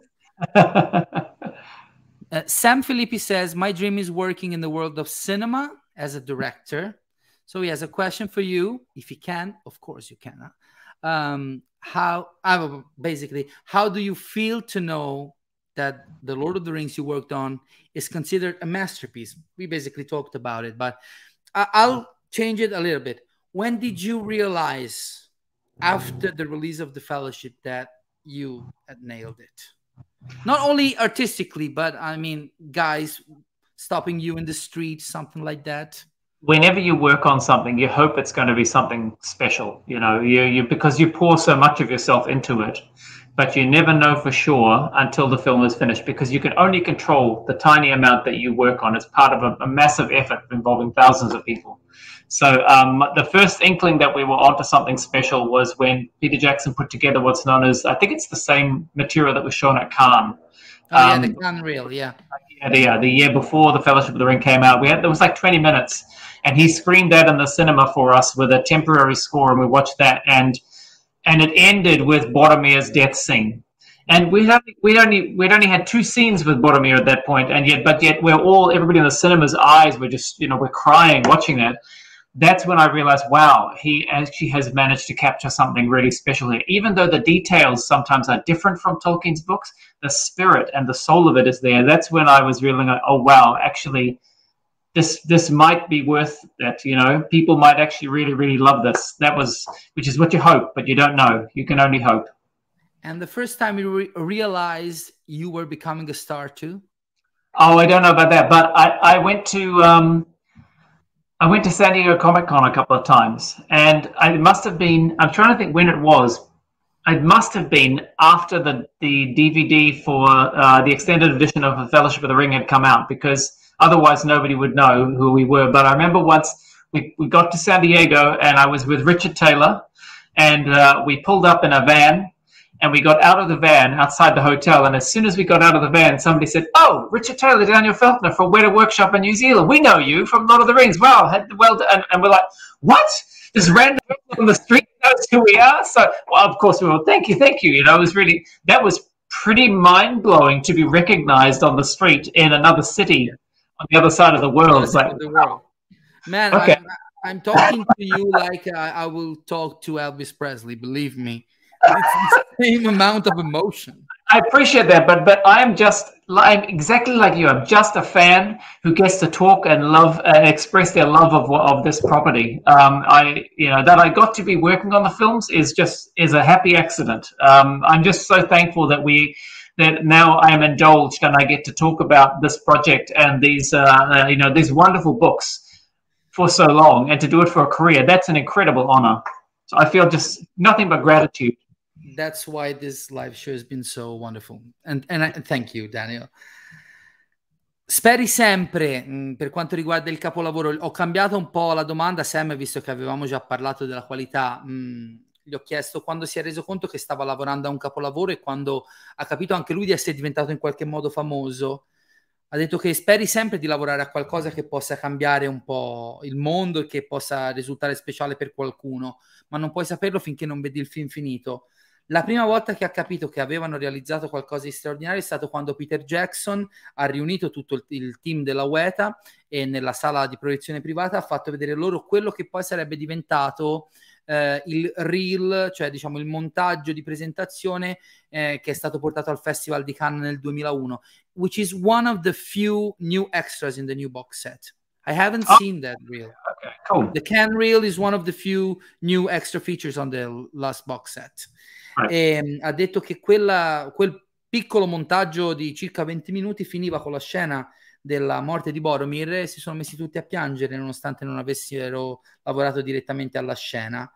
E a, a quel punto aveva capito che avevano lavorato a qualcosa di straordinario. Per quanto riguarda la fama, eh, si è reso conto di che qualcosa era cambiato nella sua vita quando lui e Richard Taylor, il capo della UETA, sono arrivati al San Diego Comic Con nel 2002, credo, nel 2003, e scesi dal furgone che li aveva accompagnati all'albergo, un tizio in mezzo alla strada li ha indicati dicendo «Oh, ma ci sono Daniel Falcon e Richard Taylor della UETA», e lui, riconosciuto in mezzo a una strada dall'altra parte del mondo, è rimasto abbastanza sconvolto da, da questa cosa. I can, I can figure it's life-changing experience for you. It has been. It really has been this is basically the question we just answered.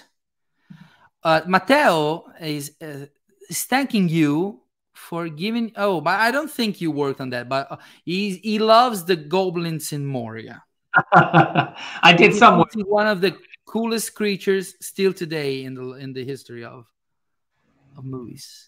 Oh, cool. That was very much a collaborative effort with lots of us, but uh, it took a long time to find them. Actually, for a while, Peter was uh, looking at a design that was much more rat-like, you know, very, very different. Yeah, but but eventually it came back to something that looks more like a, a bug-eyed, smaller version of the other orcs. So, yeah. Il design dei Goblin ci ha messo un po' a prendere forma, ha detto che non ci ha lavorato direttamente, ma comunque eh, si parla sempre di un lavoro di gruppo alla UETA. È cambiato molto il design, inizialmente avevano una faccia quasi da ratto, quindi l'immagine che tu hai della, de, de, della creatura, Matteo, è arrivata molto più tardi nella, lavorazione. Matteo says this.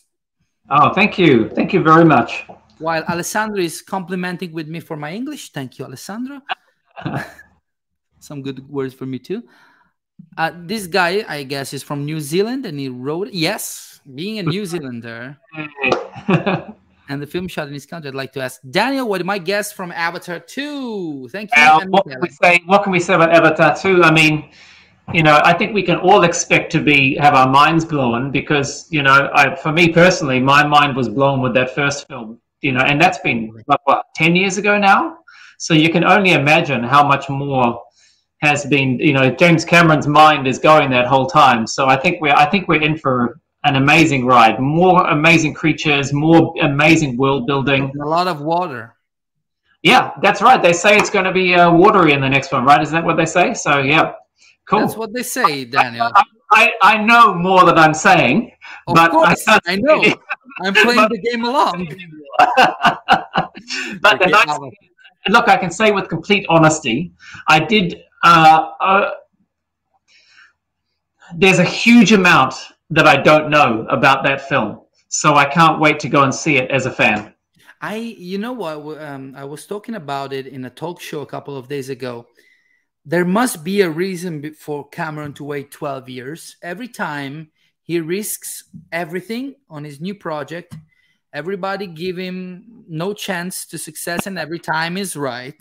Yeah. So I can't wait to see it. I'm sure, and I'm sure you know something about it, but I don't want to know anything about it. Uh, he found something very cool, some new technology, whatever that will blow our minds. He is a perfectionist, and that's why these things take so long because he has something very particular in his mind, and he, he won't be rushed through that process. So, yeah, I can't wait to see what it's going to be. I'll be first lining up to buy my ticket. Of course. Read this while I translate. Um, ovviamente, ragazzi, lui sa molto più di quello che può dire su Avatar 2. La Weta ci sta lavorando.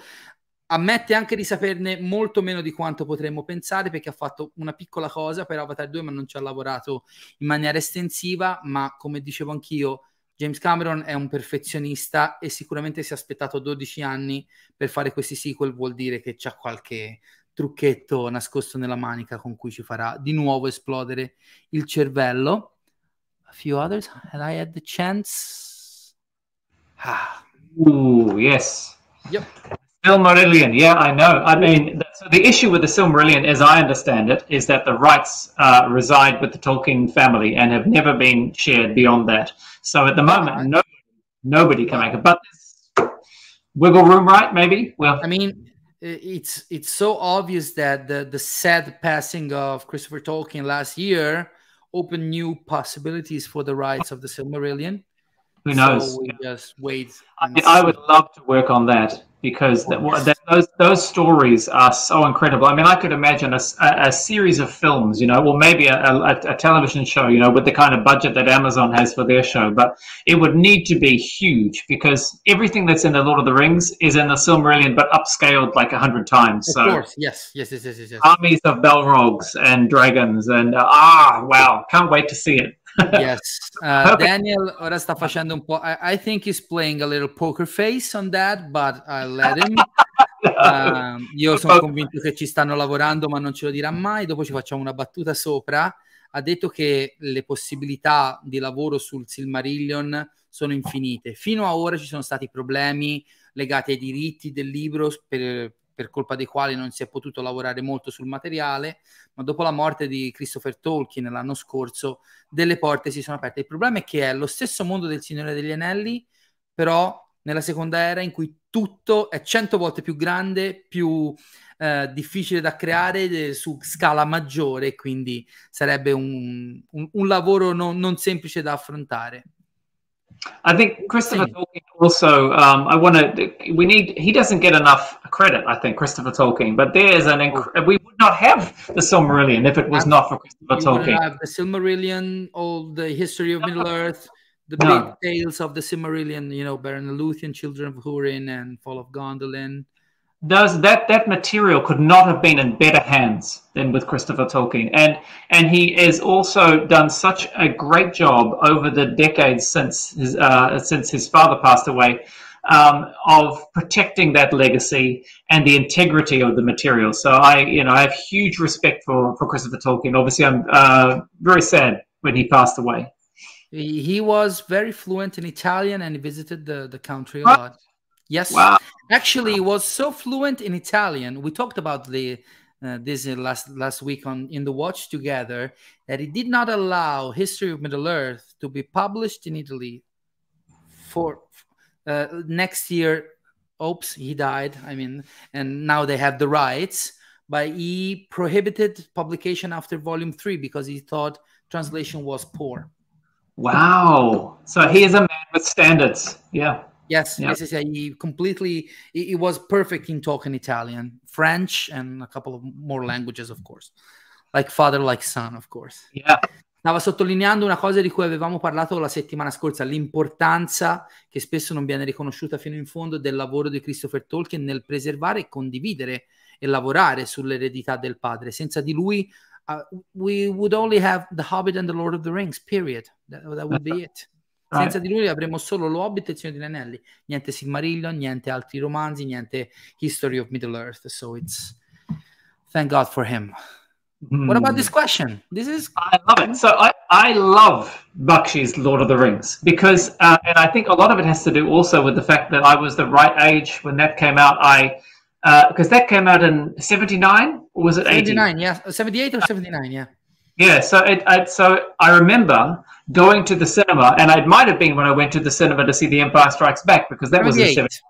Yeah, uh, well, in New Zealand we always got it a little bit later, but I remember seeing the posters and the the artwork for Bakshi's Lord of the Rings, and and being so drawn in because that artwork is so evocative. You know, Gandalf pointing with the sword.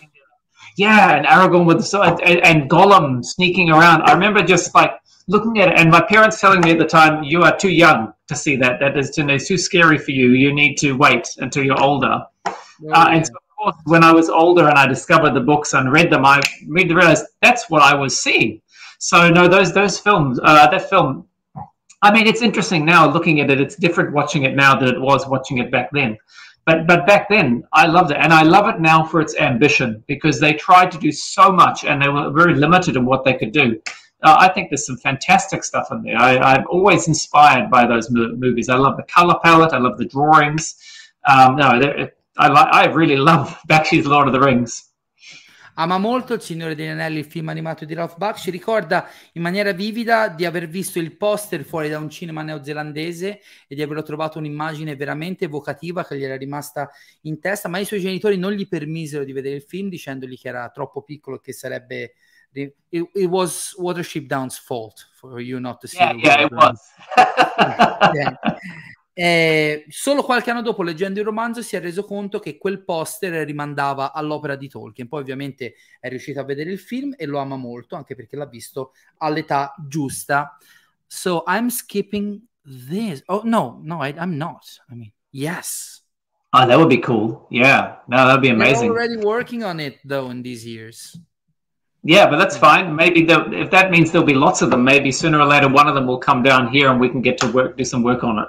Absolutely, yes. Peter Jackson's Godzilla. I love to see a Kong versus Godzilla by Peter Jackson. yeah, you know, it'd be crazy. Look, this guy is having his bad Ah, hand in March. Thank you. Oh wow, that's amazing. Yes, I love that Bilbo and Bag End piece is beautiful. My colleagues who worked on that, it's such a, a gorgeous job. I only have the collectible. Unfortunately, I only have the three collectibles from the extended editions. Yeah. The Argonath are still my favorite, though. I mean, they are superb. And I have uh Theoden's bust, the one Oh, with the black, uh, the black base. Yeah. yeah, which is pretty big. And Yeah. also, I have a King Kong collectible, the one in which Kong fights the T Rex in Oh, air, Yes, great. squared, uh, which is gorgeous, quite honestly. We try. uh, It's so difficult because they are, you know, obviously a lot of them are limited edition, and so there's only so many we can produce. But that means then that the price has to be high in order for us to make any money doing it. Um, and at the moment, of course, the world is in such a strange place that the cost of everything is so high. So it's very challenging. I, I am always incredibly grateful to uh, loyal collectors who buy the stuff. Uh, if they were not buying it, if they weren't enjoying it, then we wouldn't get to make it, and then you know I would have to get a real job, and I don't know what I would do. So um, I- you know, I really, really appreciate it. Uh, it's it's it gives me a chance to do what I love. So thank you to everybody who who enjoys them so much. And what about this? It's up to you. It's up to you.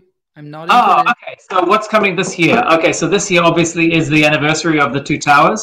So uh, there will definitely be some some statues to mark that occasion. Uh, so we are we're hard at work on those at the moment. Um, but we're not going to forget the other films as well. So there are still a few statues from the Lord of the Rings, uh, from the Fellowship of the Ring, that we had originally planned to bring out last year, but for because of the way the world is at the moment, delays, all that kind of stuff, some of them some of them will be coming out this year. So you can expect a few more Fellowship of the Ring characters, including some characters from the prologue sequence, because that's a wow. bit that so we, we released a Sauron last year, and coming up this year, um, you can expect um, uh, Elendil is coming.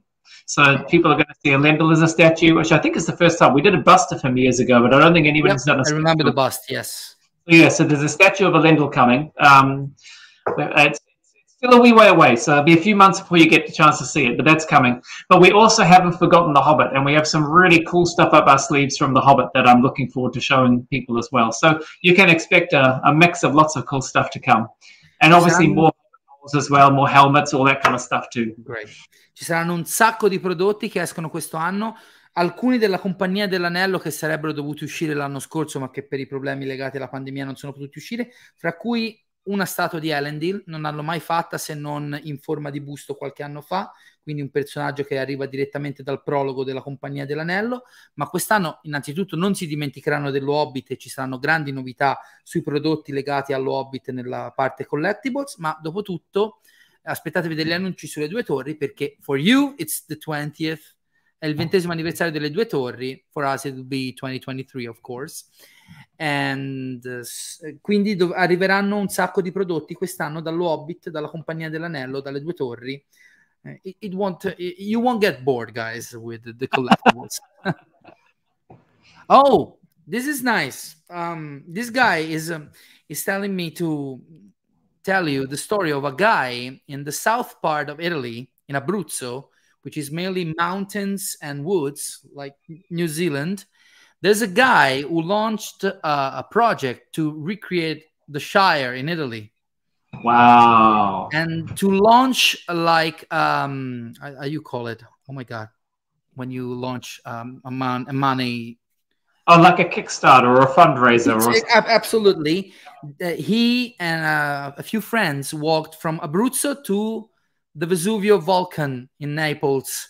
Like yes, saw this. How amazing! Elijah Wood talked about it in a video, and maybe Sean Astin too. How incredible! What an amazing thing to do. And now he presented a few months back. He's still playing, you know, parties over there and stuff, especially in the summer and the spring. But he launched like the big project of creating like um, a hotel in Hobbiton form.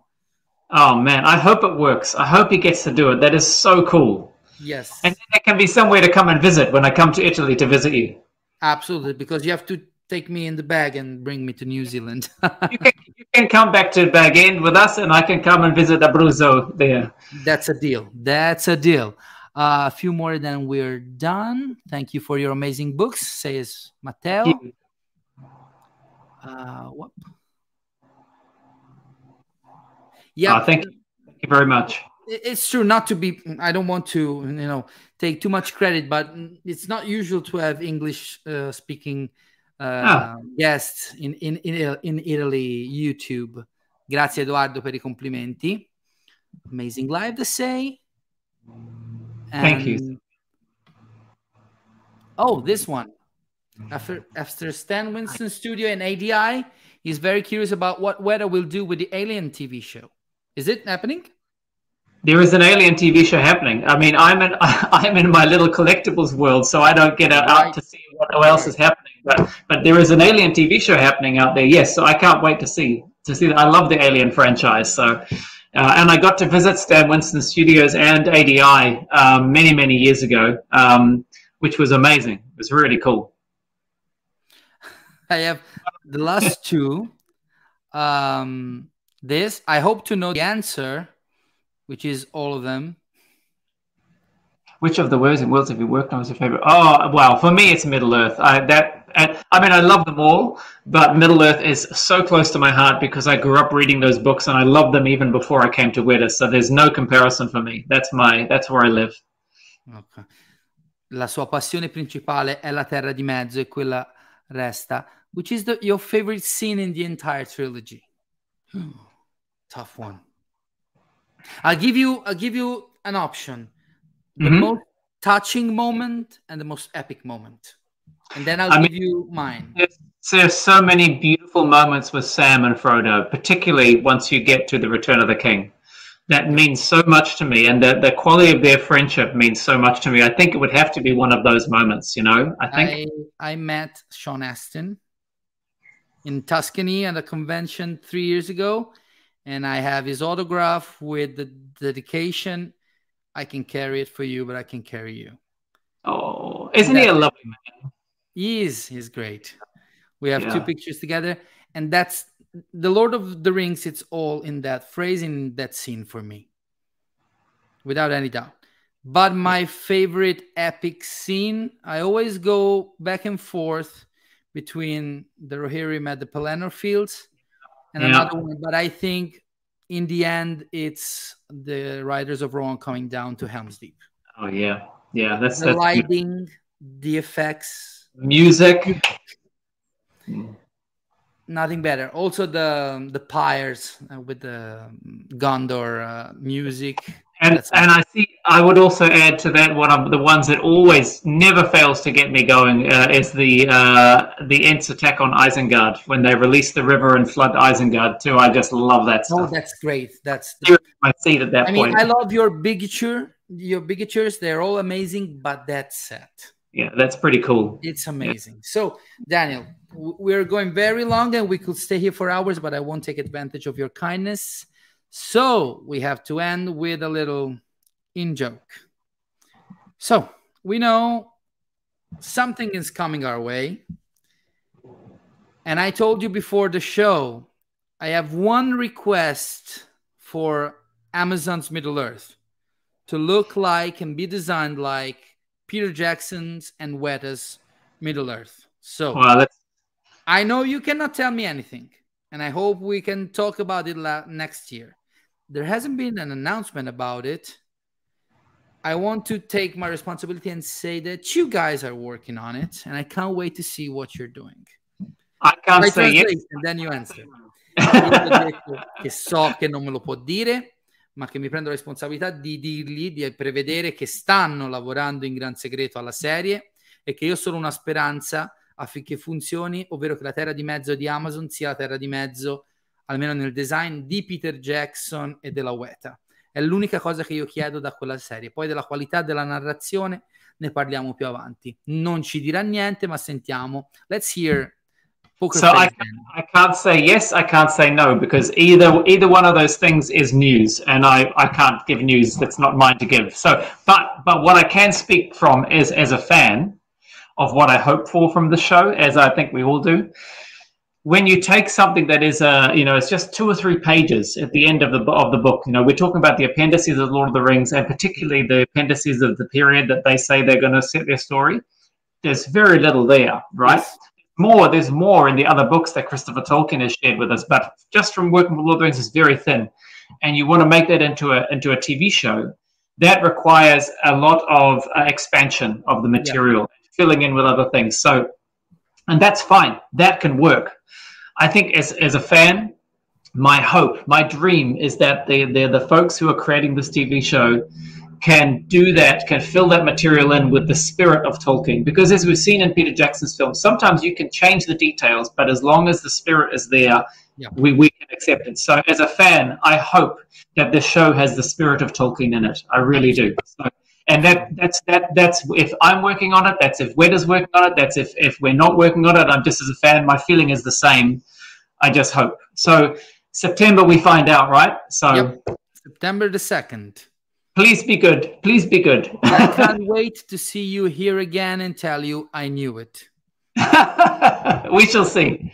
Well, Ovviamente, we can have a we can fan out about it together. That'll be of fun. course, of course, we will. Uh, ovviamente non può dire sì, non può dire no, se la UETA ci sta lavorando o meno, però ha, ha detto quello che sappiamo è che la buona parte della progettazione della serie si basa su poche pagine di appendici alla fine del Signore degli Anelli. Chiaro, ci saranno anche altri elementi presi da altri lavori curati da Christopher Tolkien, però la base è quella. Quindi sono poche pagine abbastanza generiche, quindi per lavorarci da un punto di vista narrativo bisogna lavorare molto di espansione. Quello che spera come fan, perché un fan come noi, è che chiunque stia lavorando a quella serie riesca a cambiare e adattare il materiale alle necessità del mezzo televisivo, ma facendo quello che ha fatto benissimo Peter Jackson, ovvero cambiare i dettagli, ma al cuore del progetto restare fedele a quello che è lo spirito delle opere di Tolkien. Uh, Daniel, I leave you with this one extra question. I don't know if you can answer. Do you have a favorite Italian movie? Ooh, now I have to think about what Italian movies I've seen. Goodness me. I'm on the spot now trying to think of what I've seen, which Italian movies I've seen. Uh, I know I can't. I can't think of something off the top of my Okay, head. But I help know, you with some but- famous titles. Uh, since yesterday was the day of memory for the Holocaust, Life is Beautiful. You know when? yeah, yeah, yeah, Great yeah. Beauty by Sorrentino, Fellini, something like that. yeah. Well, oh my goodness. Yeah, okay. No, there's a million great films. I don't know. I, I can't pick a favorite, but I know what will happen is when I get off this call, I'll be thinking about it, and then all these things will think, oh, will spring to my head.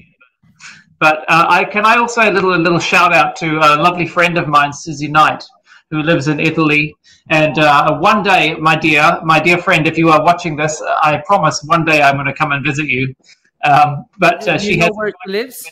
times. Uh, I can't remember off the top of my head, but she has invited me many times to come and, and visit, and one day I'm going to, I promise. Okay, you have to to come to Italy to meet your friend Susie And to come and hang out with you.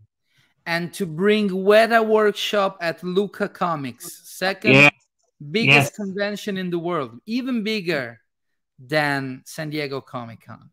I think you'll, you'll have a blast. I will try and make that happen. I will will talk to all the right people at this end and say we've got to go. Of course. Ho detto, devono venire a Lucca Comics, è la seconda convention più grande del mondo, vanno a San Diego, che è la terza, possono venire anche a Lucca, assolutamente. Uh, a small, uh, a brief salute. This guy has my same surname, but we are not related. but we are friends on YouTube. Ciao, Paolo.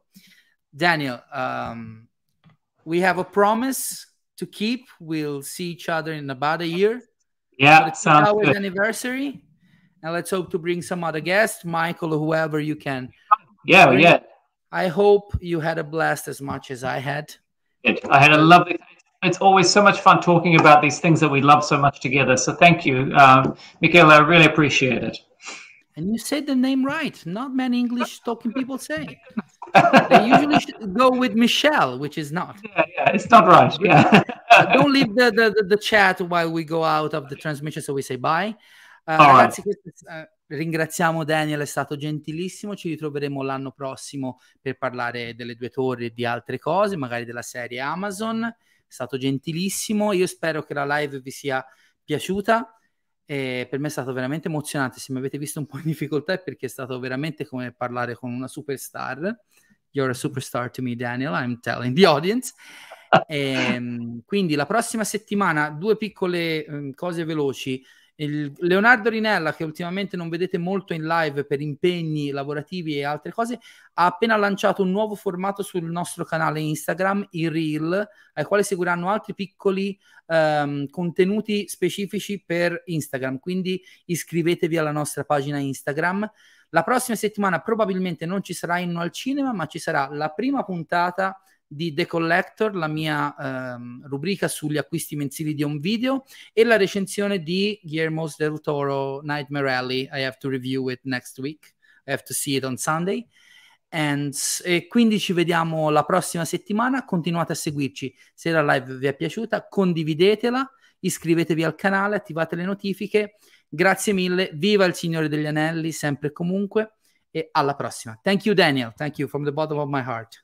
Thank you, and also thank you to you, all the lovely people who listened live and sent in questions. I really, really appreciate it. Vi ringrazio per le domande. Ciao. Ciao. For Frodo. The purpose of civilization is to be able to empathize with other people. Beyond the clouds and the stars. Show me the money. Show me the money. I want the truth. You can't handle the truth.